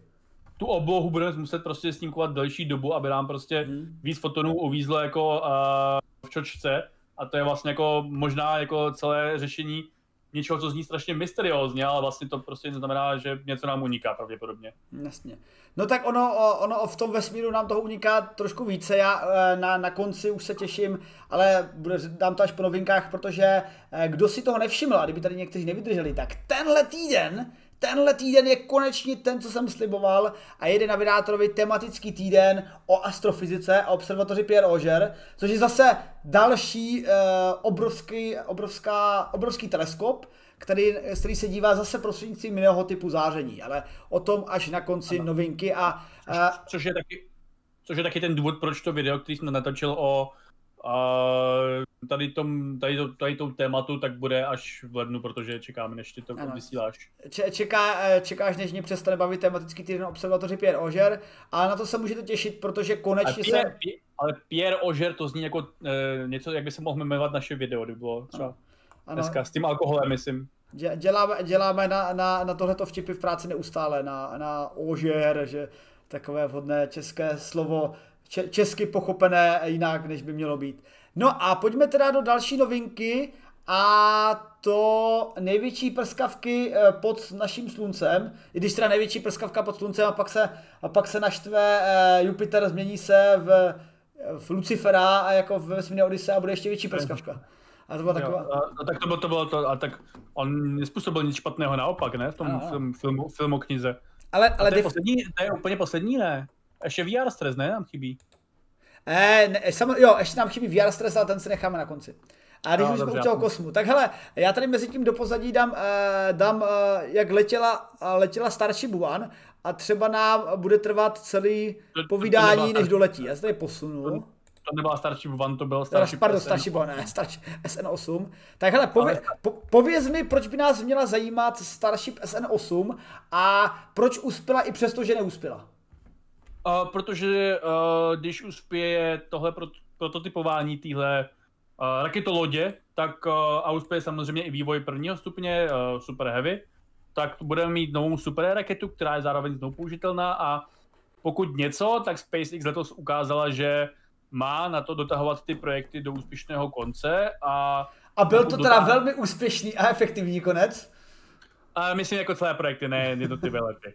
A pokud to, dotáhne do konce i vývoj Starship uh, no, systému Super Heavy Starship, tak budeme mít poprvé za, já nevím kolik, uh, eh, 45 let, nebo kolik, jaký je rok, jo, 80 něco, byl startoval vlastně Skylab, tak budeme poprvé za skoro 50 let, necelých, uh, velmi silný nosič, který zároveň ale, nebo ona teda ještě mezi byla energie, ale jako ta, ta moc toho jako ne, nevyletěla. Uh, každopádně bude mít, bude mít po dlouhé době silnou raketu, nejsilnější raketu, která bude schopná uh, dopravit lidi hluboko do vesmíru, nebo nejen lidi, ale i náklady, ale poprvé zároveň nebude schopná to udělat jednou, ale opakovaně. A um, to, že vlastně tahle, tenhle Starship SN8 se úplně nerozpadl při uh, svém namáhání předtím, než přistál, tak je úspěch, přestože uh, přistál poněkud explozivně, tak jako nepřistál, ale nenarazil to do země v plné rychlosti, skoro se mu to podařilo. Hele, ale ještě, uh, ještě než popíšeme to, co se vlastně stalo, pojďme si popsat, uh, k čem, jako, co byl, o čem byl ten test, protože zjevně ještě nejde o kompletní Starshipku, o tu velkou loď, která by měla ne, mít... Ne, ne. Uh, ne, tak jde o nějaký prototyp, ale ta uh, Starship, tohle je Starship. Prototyp, nejsem si jistý, tady, jak, jak moc se dimenzema uh, liší od těch definitivních věcí, protože oni ty dimenze, ty finální lodi se furt taky jako měnily v průběhu posledních dvou let, včetně jako materiálu a tak dále. Mm. ale uh, ten finální systém je Super Heavy Starship, čili Super Heavy je první stupeň a Starship, což je to, co se teďka testovalo, se nasadí na ten první stupeň. Jako, jo, takže, takže... To, takže to ta čepička, která má lítat ve vesmíru a de facto ty motory zase tak silný být nemají. A musí být dostatečně silný na to, aby to pak přistálo třeba, jako jo. A, jo, ano, tady Matěj nehudu příčně nízký tlak v nádrží kapalného kyslíku. Jo, jako to se potom ukázalo potom a v těch dalších eh, dnech nebo hodinách nebo kolika po tom nepřistání, vím, že jako tam byl nějaký nízký tlak v nějaké nádrži něčeho. Mimochodem v pozadí jsem teď pustil eh, přímo záznam z toho letu a eh, my jsme tenhle ten let také sledovali spolu tady na streamu na Twitchi Vydátora ze, ze streamování Cosmonautixe a samozřejmě jsme si povšimli první věci, takže OK, tohle je prototyp, který má být ten druhý stupeň, má tady tři, tři motory a z těch tří motorů po startu se zdálo, že jeden vypadl relativně brzo a přestal fajrovat a zjevně a teď, teď byla debata, velká debata mezi lidmi, jako jestli to je to byl omyl, nebo to bylo testování, že jako budeme teď vypínat jeden druhý motor a zjistíme, jak to loď utáhne na dvou motorech, a nebo co, a teda pravděpodobně se ukáže, že ten motor teda se vypnout neměl a vypnul se teda nezáměrně. Ne, to si myslím, to si myslím si, že se neukázalo. Oni to pak jako teda dementovali, jako v tom článku to je, protože ten článek vznikl asi pět minut po tom, co to, to, start, do, do přistálo ale uh, myslím si, že pozdější zprávy to nějakým způsobem, já to pak nějak musím ještě doplnit, když to stihnu, mm-hmm. uh, dementovali, že ten uh, jeden motor sice ne, ne, nevypadl, i když vypadával, že vypadl, protože tam taky něco mezi tím hořelo, ale že to bylo snad, myslím, uh, ano, jako záměrný celý, a i ten závěr, který jako jsem já v tom článku teda říkám. Já, tady pos, já to tady posunu, mimochodem v pozadí uvidíte ten moment, kdy se ten jeden motor, kdy jeden motor přestal fajrovat, ale samozřejmě naštěstí to nebylo ve stylu, že by umřel a konec, ale on prostě přestal fajrovat a potom ten let letěl na dva další motory a re, nějakou, nějaký čas poté, pak tady, tam trošku začalo prohořívat dokola, ale nějaký čas poté e, vypověděli i třetí motor, a co jsem teda druhý motor a vlastně ještě ten vzhled ku předu byl jenom jedním jediným motorem. Určitě, já si nejsem jistý, jestli to jako interpretuješ správně, já si to jako pak nenačítával, ale já vím, že jako druhý den, druhý den byla, no. byly informace o tom, že ty motory fungovaly správně, akorát jako prostě při tom přistání jim uh, vypadla, prostě ta jedna z těch nádrží nedodala dostatečný tlak, ale jako je možný, že, to, že pak to bylo No ještě jasně, ale já teď, teď, co se díváme jako na záznam, na reálný záznam, tak třeba teď ještě eh, letí SN8 nahoru a v tenhle ten moment už v podstatě 10-20 eh, sekund jede jenom třetí motor a dva už jsou vyplý.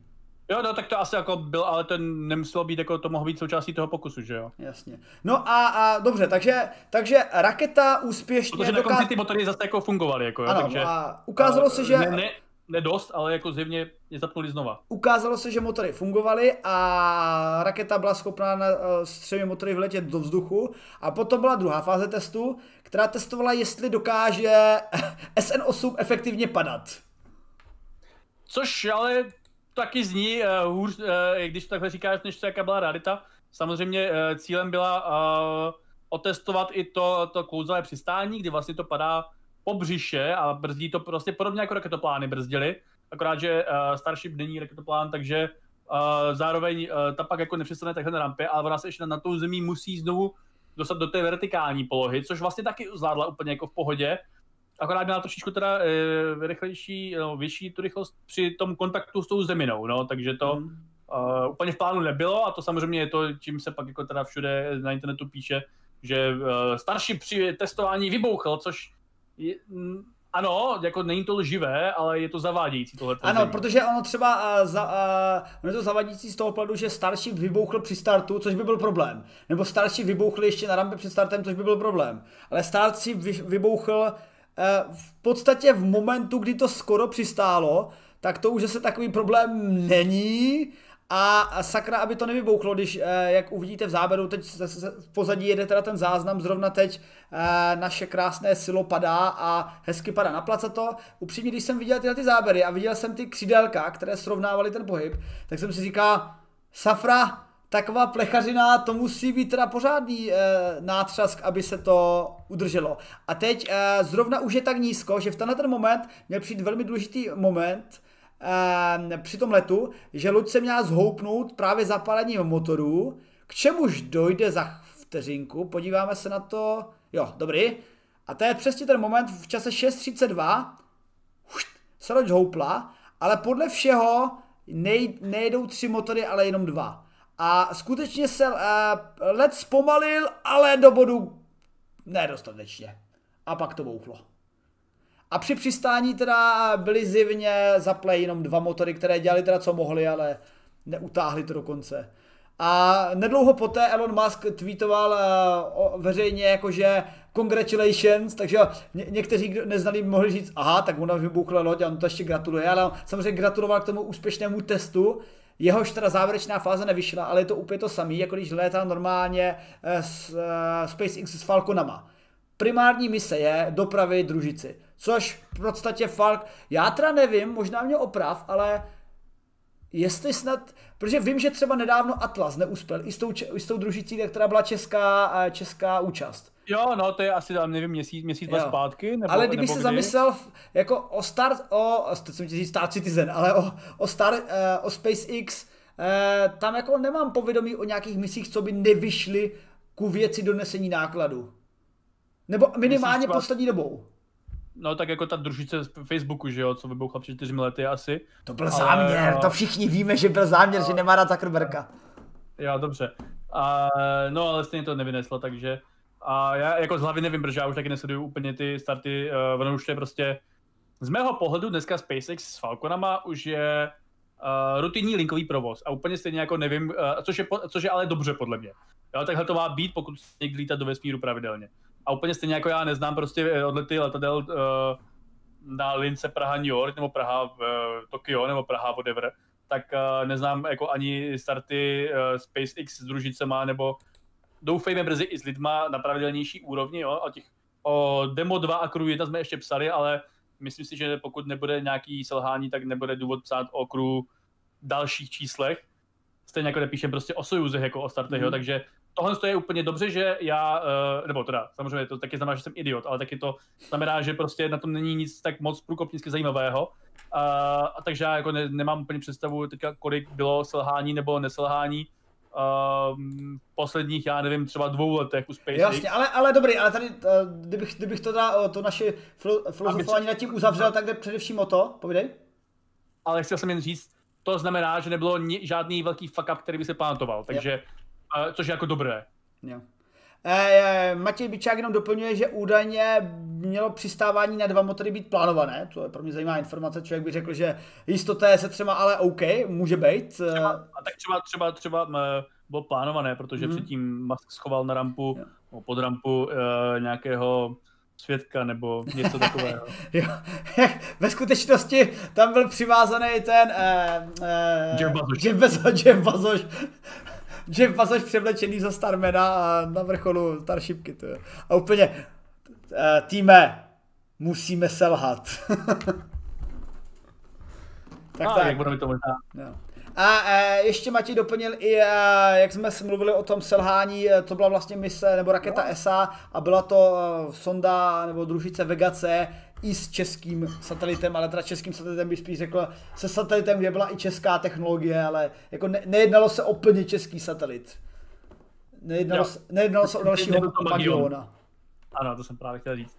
Jo. No, takže jako uh, dobrý, uh, teda počkáme samozřejmě, otázka je, kdy bude startovat SN9 nebo SN nějaký další číslo, co bude startovat, protože devítka se nějak trošičku zhroutila, když slyšela, že má letět znova, ale už to zase, zase jako už to nějak narovnali, ale otázka je, jestli to narovnali dost, to se asi uvidí příštích dnech a týdnech. Asi jako cílem by teda bylo, aby, to, aby byly další výškové lety.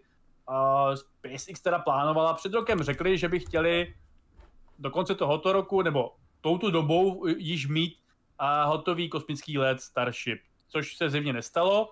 A třeba včera, jako jsem viděl nějaký diskuze ve SpaceX CZSK skupině, což je autorita samozřejmě česká na tyto věci, tak tam jako se někdo ptal, jestli třeba příští let uh, Starship prototypu už nebude vesmírný. A Dušan Majer tam jako potom napsal, že jako určitě neočekává vesmírný nebo kosmický let uh, dřív než u nějakého SM-15, jo, což samozřejmě prostě může být klidně za rok, za dva, nebo já nevím, třeba, třeba, třeba jim to půjde rychle, ale je taky samozřejmě možný, že ty uh, optimistické časové uh, linie toho, nebo ne, linie, jaký slovo hledám. Předpoklady, předpovědi? Něco takového, předpovědi asi. Uh, toho vývoje Starshipu, který jako ano, je velice úžasný, že uh, za dva roky od prostě prvních uh, prototypů sloukaných um, kladivem nerezovou ocelí, oni zvládli výškový let do 15 km. Jo, je to pravděpodobně můžeme říct, že to je uh, rychlejší pokrok než třeba vývoj SLS, což možná není tak těžké, protože vývoj SLS, no, to je jedno. A, ale jako rozhodně uh, zatím zvládli pořád výškový let a um, to ještě není jako endgame a rozhodně může být, ano, očekávání, děkuji. A rozhodně prostě může být uh, další vývoj klidně mnohem zpomalenější, může se prostě ukázat spousta jako jiných problémů, podobně jako se ukázala, já nevím, o kolik let, čtyři roky byl a něco, myslím, byl uh, oproti původnímu plánu start Crew Dragonu, jo, jako proběhl. Mm-hmm. Takže stejně tak, asi si možná pamatujete o taky na nekonečné odkládání uh, Falconu Heavy. A tohle je mnohem větší a mnohem významnější projekt než Falcon Heavy a pravděpodobně i Crew Dragon, takže já bych jako se fakt jako nedivil, kdyby to třeba startovalo, já nevím, pácnu, jo. Budu samozřejmě rád, když to bude dřív, ale klidně 225, kdybychom se dočkali kosmického letu, jo, uh, Super Heavy Starship celého systému. Jo, ale může to samozřejmě být později, může to samozřejmě být klidně i dřív, ale uh, vzhledem k tomu, o kolik jiných let se prodloužily nějaké jiné projekty SpaceX, tak uh, bych se nedivil, kdyby to bylo možná spíš později než dřív z dnešního pohledu. Jasně. A takže eh, nakonec ten let lze považovat za úspěch a SN9 už se nemůže dočkat, až nám ukáže, jak tohle to zvládne i s eh, flipem, a přetočením, a rotací, poskakováním a vším možným a bez výbuchu.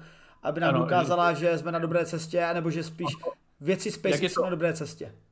Jak je to 8, 8 výkrutů se čtyřmi vruty, nebo jak to bylo? E, myslíš, myslíš Aleš Valenta?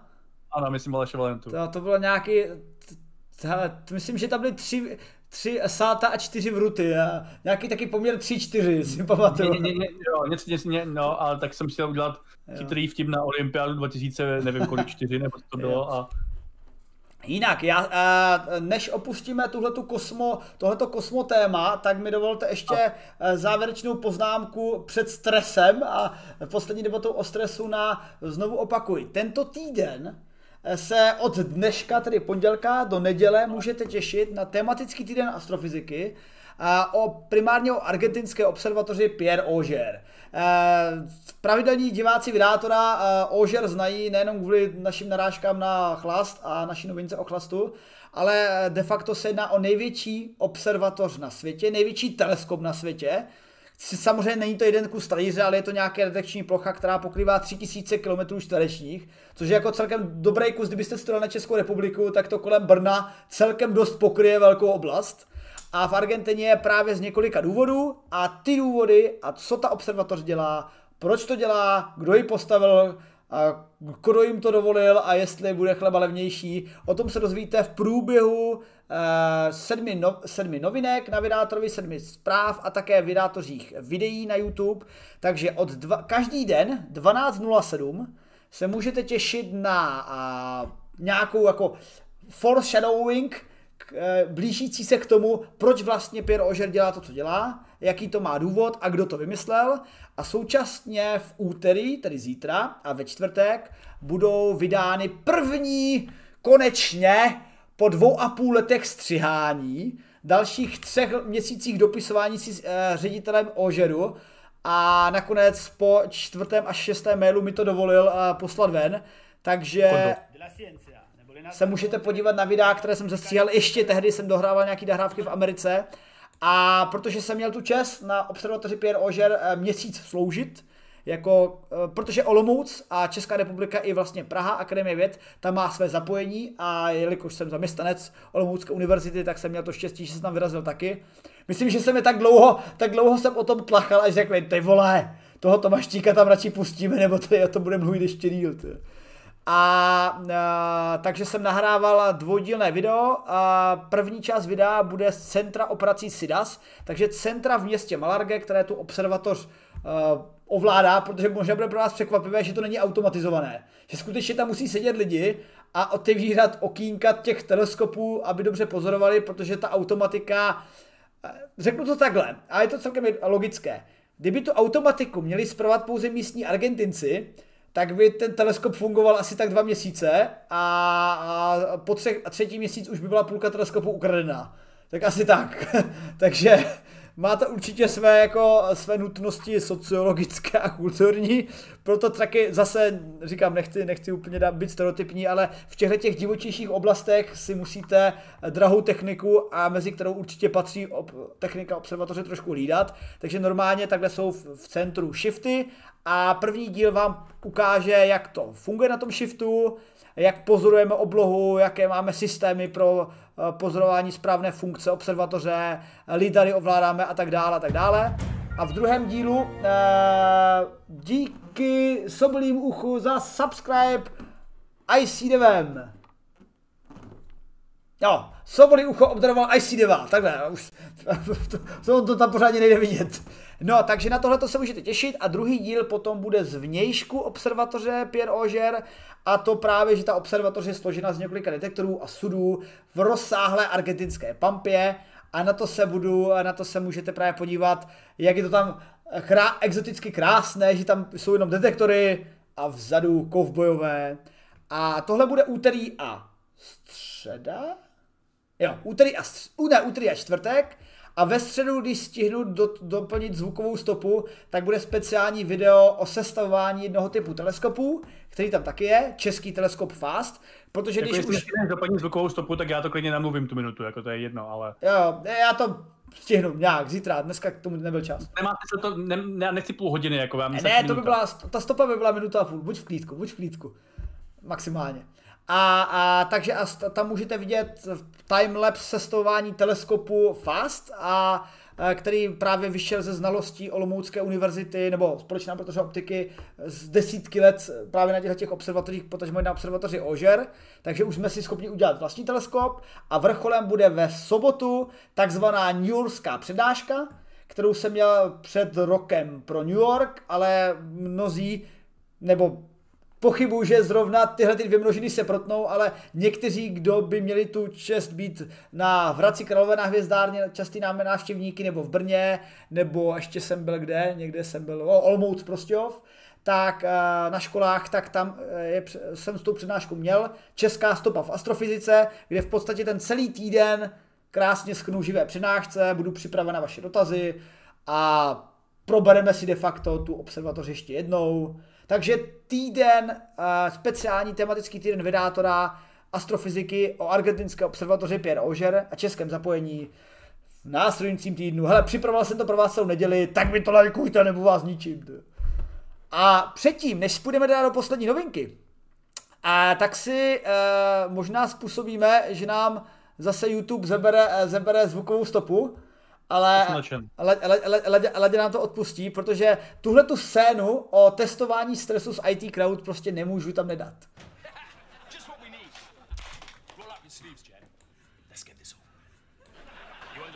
your last chance. If the needle goes beyond here, you will be fired. Does that make you feel stressed? Jen, does it? No? Are you sure? Are you sure? Překlad. Jsi stresovaná? Jsi si jistá? Jsi si jistá? Takhle je dobrý příklad jsem neviděl, od, neslyšel od doby, co jsem slyšel uh, socialistický překlad uh, za, gradených zahraničních filmů. Takový ten hey move. Stav myslí, Jen.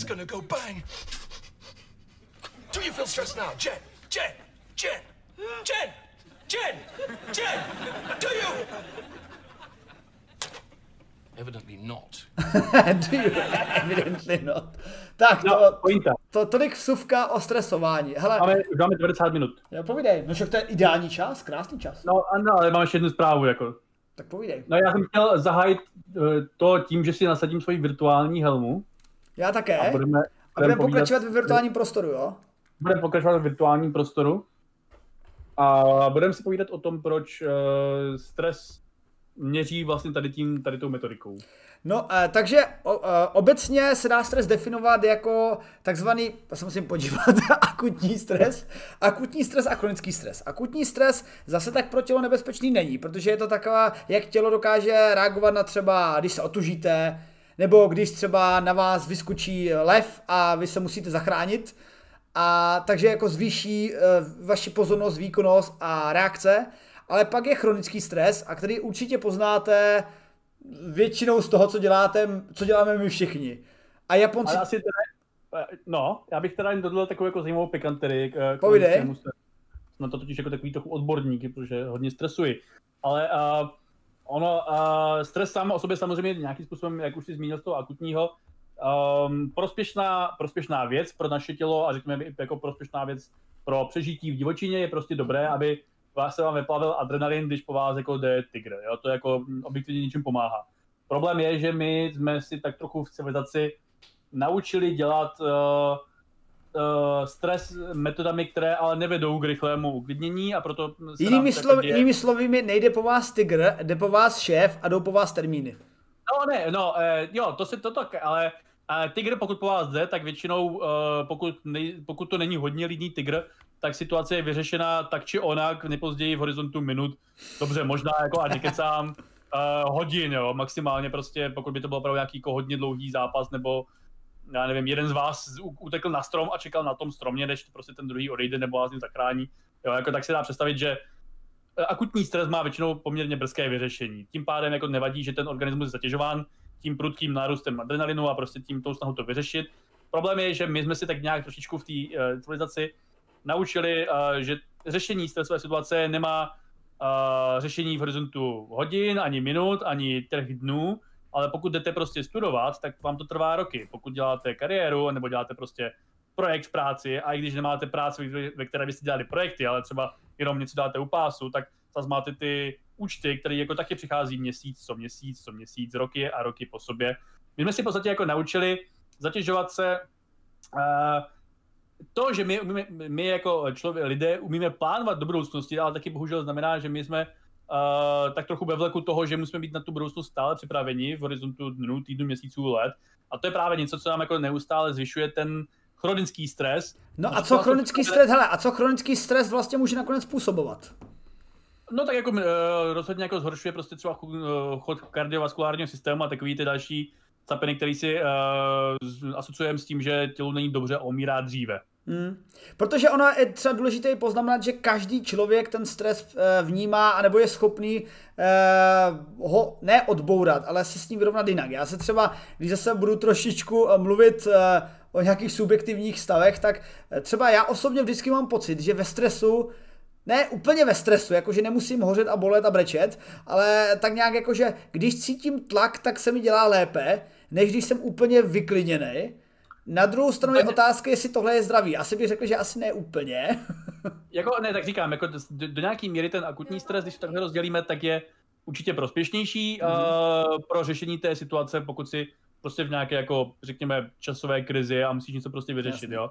Dneska už to teda jako není, že po tobě jde tygr, typicky pokud jo. nejsi ta paníci, ukázal dneska tygr tu ruku, ale je to prostě třeba, že ti jako hoří projekt, jo, jako, nebo ti hoří prostě účet, jako z toho, že třeba mm-hmm. nemáš projekt, jo. A, uh, ale jako my dneska prostě máme veškerou tu jako návratnost odloženou těch, těch benefitů, jo, a nebo a, a, a když ji máme třeba jako vyřešený, když jsme jako odměnění jako mozek prostě, tím vyřeším té situace, tak se ta situace třeba jako velice brzy opakuje. To jsou právě ty měsíční složenky třeba. No. Jo, a, no ale pojďme se teda a... podívat, uh, k, k, co, co chtěli výzkumníci se stresem udělat a testovat je pomocí virtuální reality. Protože doposud se ten stres testuje především pomocí dotazníků.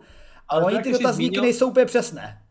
Ale to, jak ty jsi zmínil, že máš svoji subjektivní zkušenost s nějakou jinou, než třeba já mám svoji subjektivní zkušenost, nebo než co můžeme asi jako říct, že je průměrná objektivní zkušenost nebo tak něco, tak uh, tohle to, mě tady asi hoří budík, tak to musím, dobrý. Tak, tak to přesně jako ukazuje tu, uh, ten problém uh, s měřením stresu, protože každý na to, na to reaguje, říkám, trošičku nějak jinak a dost špatně se to jako měří objektivně, protože prostě každý má tu subjektivní zkušenost a navíc ty dotazníky taky jsou sami o sobě nějakým způsobem uh, ne zase tak spolehlivá metoda, jak to zaznamenat a zprůměrovat, a zároveň jako my sice jako už můžeme třeba jako fyziologicky nebo jak nějaké takové slovo hledám, uh, měřit na ty tělesné projevy na tom těle, že tam dáme prostě takové ty senzory, jako mají prostě no teď v podstatě, eh, to jsem chtěl říct, že de facto tu scénu z IT Crowd, kde tam eh, Jen je stresována pomocí špendlíku u balónu a svým šéfem, tak kdyby na, na Jen bylo v tu dobu EG, tak to teda vyskočí jo, do závratných výšin. Problém ale teda samozřejmě je, že uh, tohle jako nemůžeme dělat asi jednak dlouhodobě a jednak Jasne na, na spoustu těch stresových situací, které se stanou přirozeně a pak je, vy popisujete do toho dotazníku, vy v tu chvíli té situace nemáte o to EG na sobě, pokud jako prostě, jo, to bychom zase museli dát všem, mm. ale to je zase taková otázka, jestli jednou takový ty chytrý hodiny, ne, hodinky nebudou uh, na tohle třeba používaný a... To je, to je, to je dobrá poznámka, včera, ale... Včera jsme, na to měli, včera jsme na to, na to měli že, video z vítězi toho hackathonu, mm-hmm. českého, a tak tam jako taky prostě nějak jako měří stres družice právě skrz ty chytrý zařízení, takže Uh, tady ty technologie asi budou taky zajímavé, ale tady ta studie, uh, už nevím z jakého státu. Švýcarsko? Švýcarska. Tak ta uh, zase pak zkouší prostě jinou cestu na simulování toho stresu ve virtuální ano. realitě a měření té fyziognomické, no, fyziologické, nějaký takový cizí slovo, uh, reakce toho člověka který má jako tady ty brýle samozřejmě, tady, přesně tady takže, ty. takže v podstatě dali svým uh, pacientům, kteří byli vybráni 135 zase dobrovolníků, uh, virtuální brýle a vystavili je tři, třemi stresujícím situacím a sami asi uznáte, že ty stresující situace jsou pro každého jiného, protože zatímco e, někteří z vás, kdyby měli na ruce pavouka, tak se sesypou a je z nich malá hromádka neštěstí, tak jiní si s tím pavoučkem budou hrát a říkat, ježiš, ty seš ale čutínek, tak i tohle to no, se snažili pokrýt. Tak, než těch prvních. Tak první stresující situace byla, že měli lávku ve výšce, kterou nutili uh, přecházet uh, toho člověka, který měl tu virtuální helmu mimochodem, což mi připomíná, že jsem viděl strašně moc YouTube, že to je i nějaká počítačová hra a pak je strašně moc gagů, že člověka s tou virtuální helmou na té lávce pak vždycky do něho šťuchnou a on pak si v, ra- si v tom virtuálu myslí, že spadne a v realitě se pak totálně je, úplně rozseká o něco.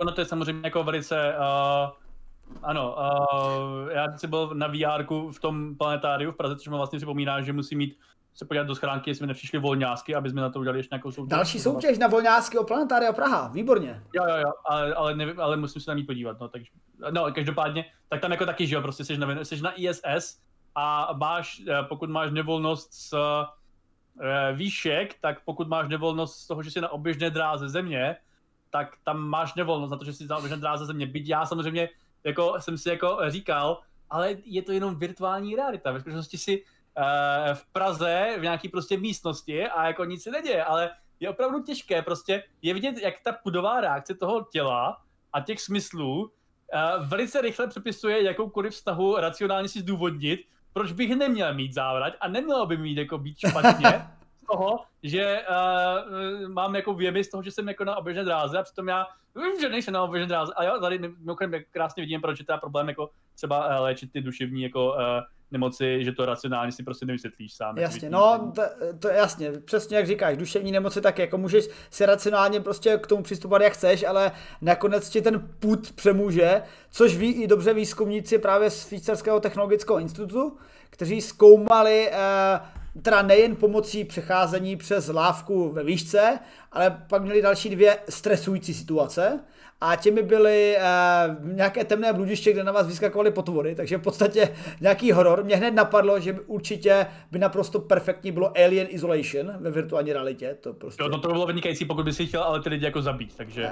No a, no a tři... A to, už by ti, to už by ti etická komise to už by ti nepovolila. Jako a jo, a nepřekvapivě třetí stresující úloha byla počítání matematických příkladů na čas. Ježíš, no to je ale možná nej, nejstresující jako pro mě teda, jako když nad tím se tam jako, protože, jako, jako, já si mám... myslím, že s bludištěm bych byl v pohodě, ty výšky by mi dělali problém, ale jako to počítání, já se sám jako fyzik přiznám, že eh, já taky mám rád svůj čas na své výpočty a nemám rád být stresován a tak dále. Já se, já se přiznám, že mám jako takovou opakující se eh, sen, nebo spíš noční můru o svojí maturitě, jo, takže stále uh, je to ve mně i po, já nevím kolika, 15 letech a, a vrací se to pravidelně, takže uh, tohle je můj chronický stres a představa, že bych si to mohl prožívat znovu a znovu, krom toho, že si to prožívám znovu a znovu, že bych to mohl prožívat ve virtuální helmě mě teda opravdu velice uh, stresuje. No ale dobře, ale pro, dobře, a teď takže víme, že to funguje, že to tělo půdově na to reaguje, překvapivě i při počítání matematických vzorců na čas, a nejen při uh, vystavování strašidlům a výškám, ale proč tohle to celé vůbec vzniklo, protože OK, tak tak umíte děsit lidi virtuální realitou, jako great tak, a pokračujte. To, to, jsem už, to, to už jsem zmiňoval, že ta snaha objektivně měřit ten stres, který má mnohdy hmm. subjektivnější reakci, anebo, anebo prostě na těch lidech máme ty senzory ve chvíli, kdy oni tu reakci, uh, no, ten, tu stresovou reakci jako mají a snaha prostě objektivněji a objektivněji na čím dál větší množství dat měřit něco, co doposud bylo vnímáno jako subjektivně.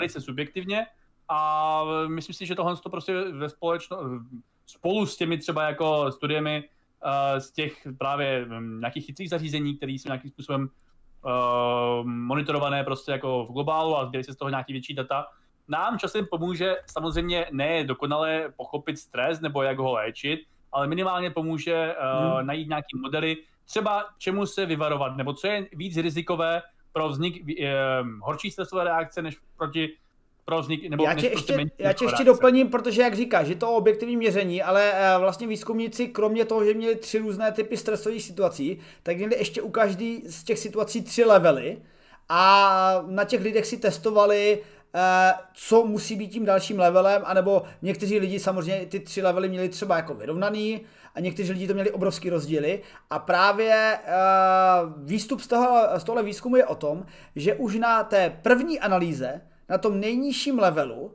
dokáží věci podle těchto dat odhadnout, jaký budou vaše vyšší levely. To znamená, že de facto by se takový budoucí pacient mohl v té virtuální realitě být vystaven ne třeba eh, velkému sklípkanovi, uh, teda ne, ne velkému, jak se jmenuje ten obrovský sklípka, ne? Myslím ten svinský pavouk. Abych, já bych řekl třeba testu z matematiky. No, a ne, nebo, a nebo třeba velkým uh, složitým rovnicím, ale místo toho by byl třeba vystaven takovému malinkému pavoučkovi, úplně nevinnýmu křížáčkovi, anebo případně takové malinké, úplně nevinné kvadratické rovnici, úplně jednoduché. A nebo jenom u těch monster jenom třeba facehuggerovi. Ano a u, no, u těch monster třeba jenom, nevím, teletabís, že by tě vystavili a jak, jak bys na to reagoval. No.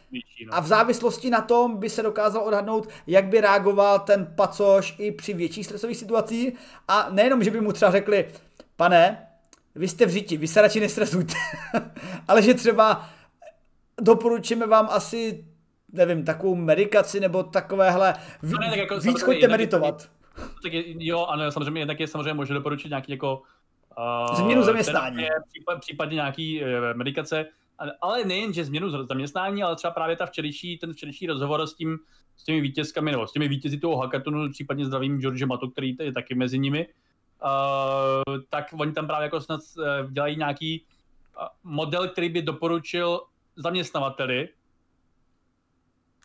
no, zaměstnavateli, a jak se vyhýbat tady těm, nebo jak uh, a doporučit, aby je zaměst, zaměstnanci, to zaměstnavatele s tomu vyhýbali, takže prostě to třeba jako pomůže, já nevím, ukáže, že mm-hmm. se lidi ve slévárnách příliš stresují, když něco slévají a to třeba začnou roboti, jo, nebo Ve slévárnách takže... je slévání stresující, to je nepříjemné. Ano, ano, tak jako třeba jako, eh, to prostě třeba jako začnou dělat víc jako roboti, jo, nebo mm-hmm. prostě uh, já samozřejmě jsem na, tom, na těch aplikaci jako nedělal, mě to jen poslali prostě v tom videu, ale uh, může to třeba jako vést nejenom k změnám na úrovni jednotlivců, ale třeba i nějakým systémovějším změnám, protože prostě když se ukáže, že nějaká velice specifický úkon prostě ty lidi stresuje víc a lze ho třeba automatizovat strojema, tak to třeba jako automatizovat těma strojema, jo, takže mm-hmm. to, uh, ale to je samozřejmě moje, můj idealismus, že třeba nějaké zjištění o tom, že něco je rizikové, povede k uh, nápravě toho rizikového uh, jevu, takže to, to třeba nemusí se stát, že, protože jen třeba budeme vědět, že to je rizikové a budeme dělat stále dále. Jo. Bude, budeme se stále chovat tak jako Japonci a budeme potom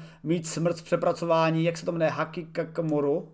Ne, já neumím japonsky, takže nevím. Eh, to Namika ale... se nás určitě doplní, eh, jak je známá japonský výraz pro smrt z přepracování, protože myslím, že v Japonsku tahle ta metoda, kde jinde, než by se měla spojit virtuální realita s testováním ze stresu, z, pře- z přepracování. No, já, si myslím, já si myslím, že když mluvíš Japonce, tak mluvíš třeba o tom, že oni pijí, pijí alkohol, i když na to mají ještě horší reakci než my. No, hele, to, to Japonsko nám máme dneska nahrané furt, protože alkohol pijou blbě, eh, přepracování jsou, makají až moc, tak to jsou Je to takové dobré téma japonské a, a už jenom, jenom nám chybí, aby jsme řešili jednou energetiku a bezpečnost.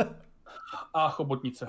A chobotnice. Hele, a ještě doplním tuhle novinku zajímavostí, protože shodou okolností, tenhle ten výzkum, který teda my jsme popsali v rámci Švýcarska a Švýcarského federálního institutu, tak také probíhá shodou okolností na Univerzitě Palackého přímo, protože katedra psychologie zakoupila virtuální set, který má de facto věnovat se tomu samému a, a v rámci projektu, který se snaží nejen ty fobie detekovat a měřit, ale a i léčit.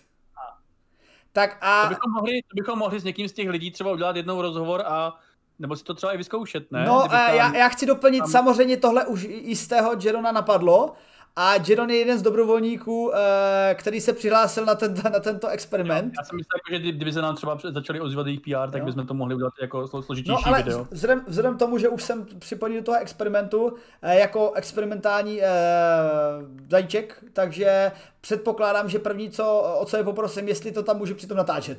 takže budeme mít možná insight z českého výzkumu. Jo, určitě. Pak to můžeš třeba aspoň srovnávat s tím planetáriem, jestli, jestli zjistíme, že mi někdy došly lístky. A já se teda vrátím do reálného prostoru. Já teda taky, protože už jsem se třikrát díval, jestli jsme třeba nevypadli, nevypadli nebo něco takového. Je v pohodě. Zatím, uh, zatím, zatím tady někteří zbyli, takže přátelé, to byla naše poslední novinka stresová a uh, bude zajímavým propojením se podívat i na ten olomoucký výzkum a určitě, protože já jsem původně v tom výzkumu měl být testován někdy v listopadu a všechno se samozřejmě kvůli koroně a nemožnosti interakcí mezi lidmi opozdilo. A připomínáte mi to, že si musím přes mailovou korespondenci podívat, jak se to celé posunulo. Tak. Okay. A blížíme se k závěru, přátelé. A v tom... Blížíme, už jsme No, jako jsme, tak jako časově už bychom tam měli být, ale eh, musím, uznat, musím uznat, že eh, po té, co se znám vrátil do týdnu ve vědě, tak se, eh, dneska to bylo od, jako perfektní výkon, bych to tak označil. Témata byly jak, jak psaná pro nás, alkoholismus, stres, perfekt. A... Byla psaná pro nás námi, takže ano, byla pro nás psaná námi, námi s námi. A, a předtím, eh, než se pustíme do závěrečné části našeho streamu, které bude losování v rámci našeho merče, tak jenom krátké připomenutí, o co šlo a o co šlo a o co ještě půjde. V minulém týdnu totiž bylo vyhlášeno, že Vědátor má svůj merch. Spolu s Teril eh, jsme se pustili do toho, že konečně sliby se změnily v činy. Teril navrhla tři typy eh, potisků zde vydátorských a v úplném týdnu jste si mohli skrze naše statusy tady na Vydátorovi, eh, na Vydátor.org a skrze na Facebook vybrat svá trička.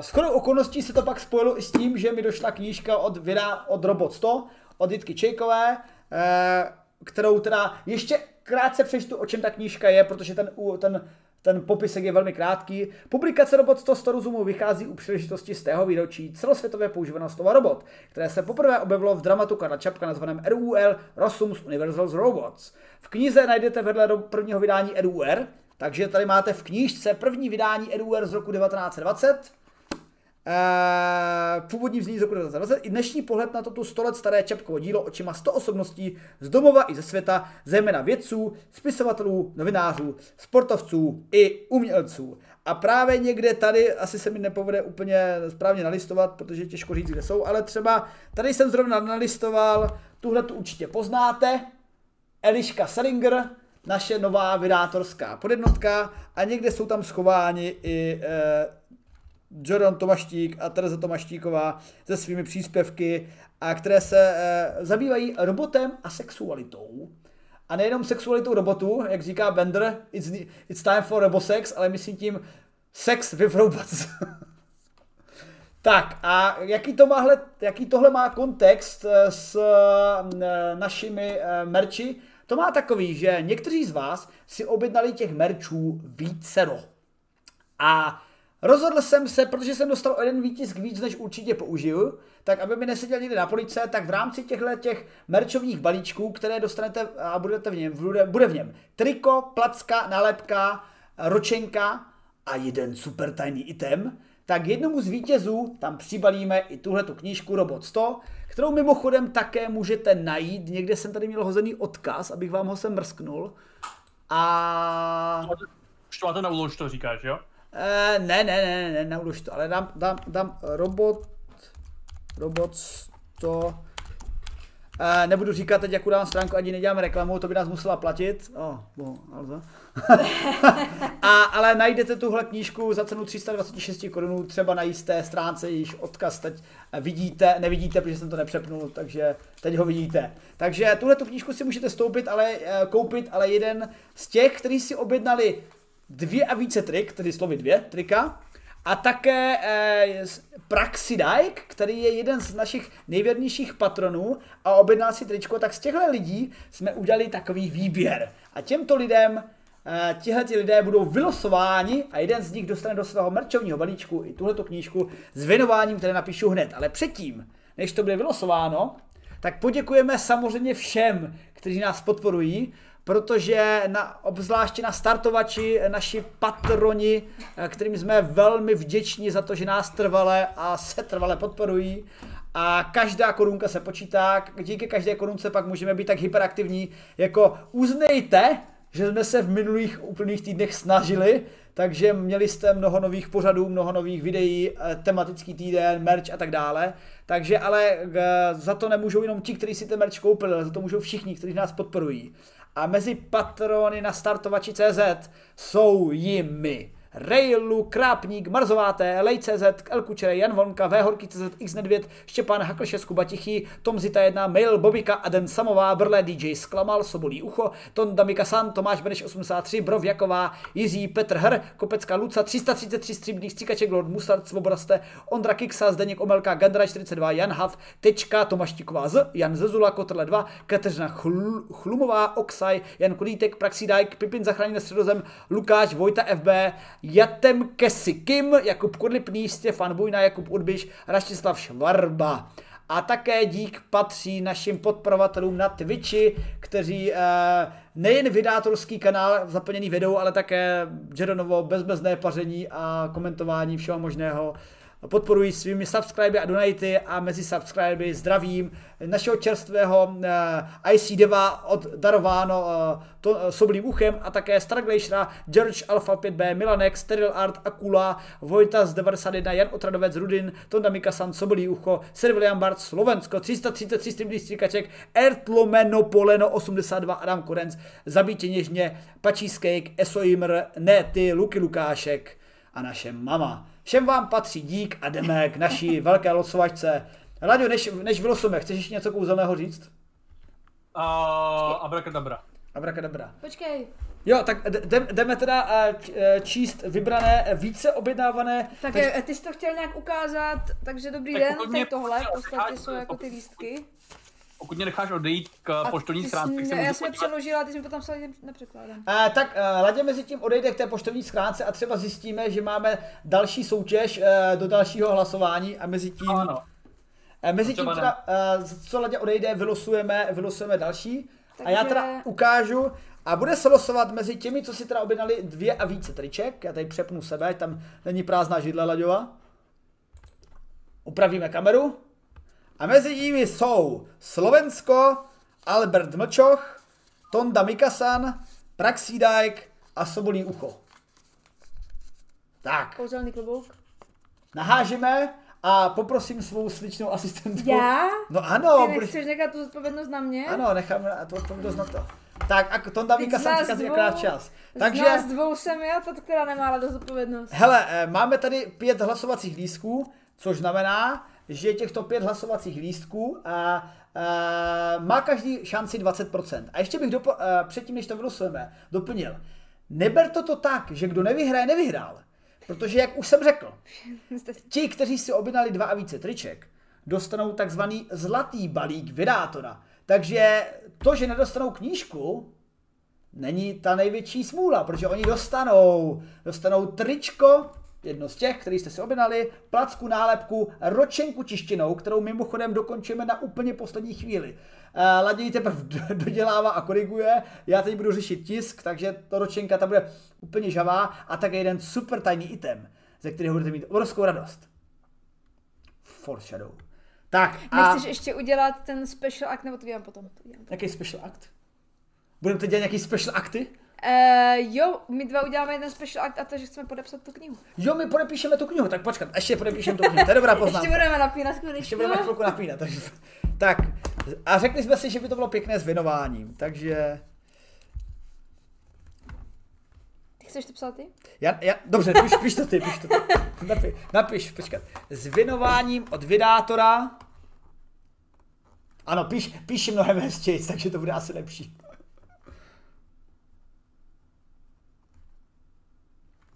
Ta, já bych měl pustit nějaký to, nějaký zvuk v pozadí. Myslíš hudbu? No, ano, myslím třeba hudbu. Ja- Jaký by byl vhodný, eh, vhodný eh, zvuk pozadí?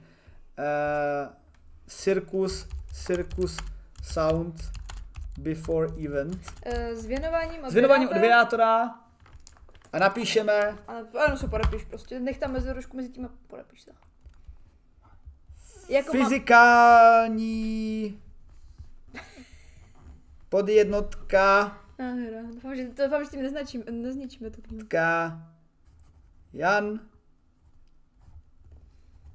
Žiron Tomáš Tík Tak a grafická podjednotka a, La- a Laďa bude podepsán virtuálně. A nebo se sem objeví a stihne vám to podepsat. Chcete být milionářem? A jo, chcete být milionářem music, to by, to by šlo. Chcete být milionářem music. Podjednotka.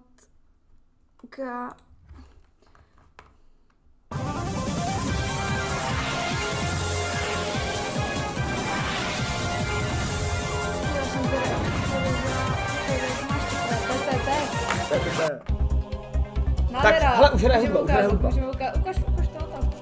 Takže eh, jeden, jeden ze šťastlivců dostane knihu s věnováním. Takže Už tam hraje hudba.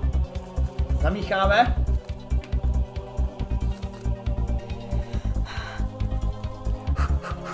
Jdeme na to. pojďme to na mě. OK. Můžu podívat nebo to nejde ukázat? Počkej, muzika, no.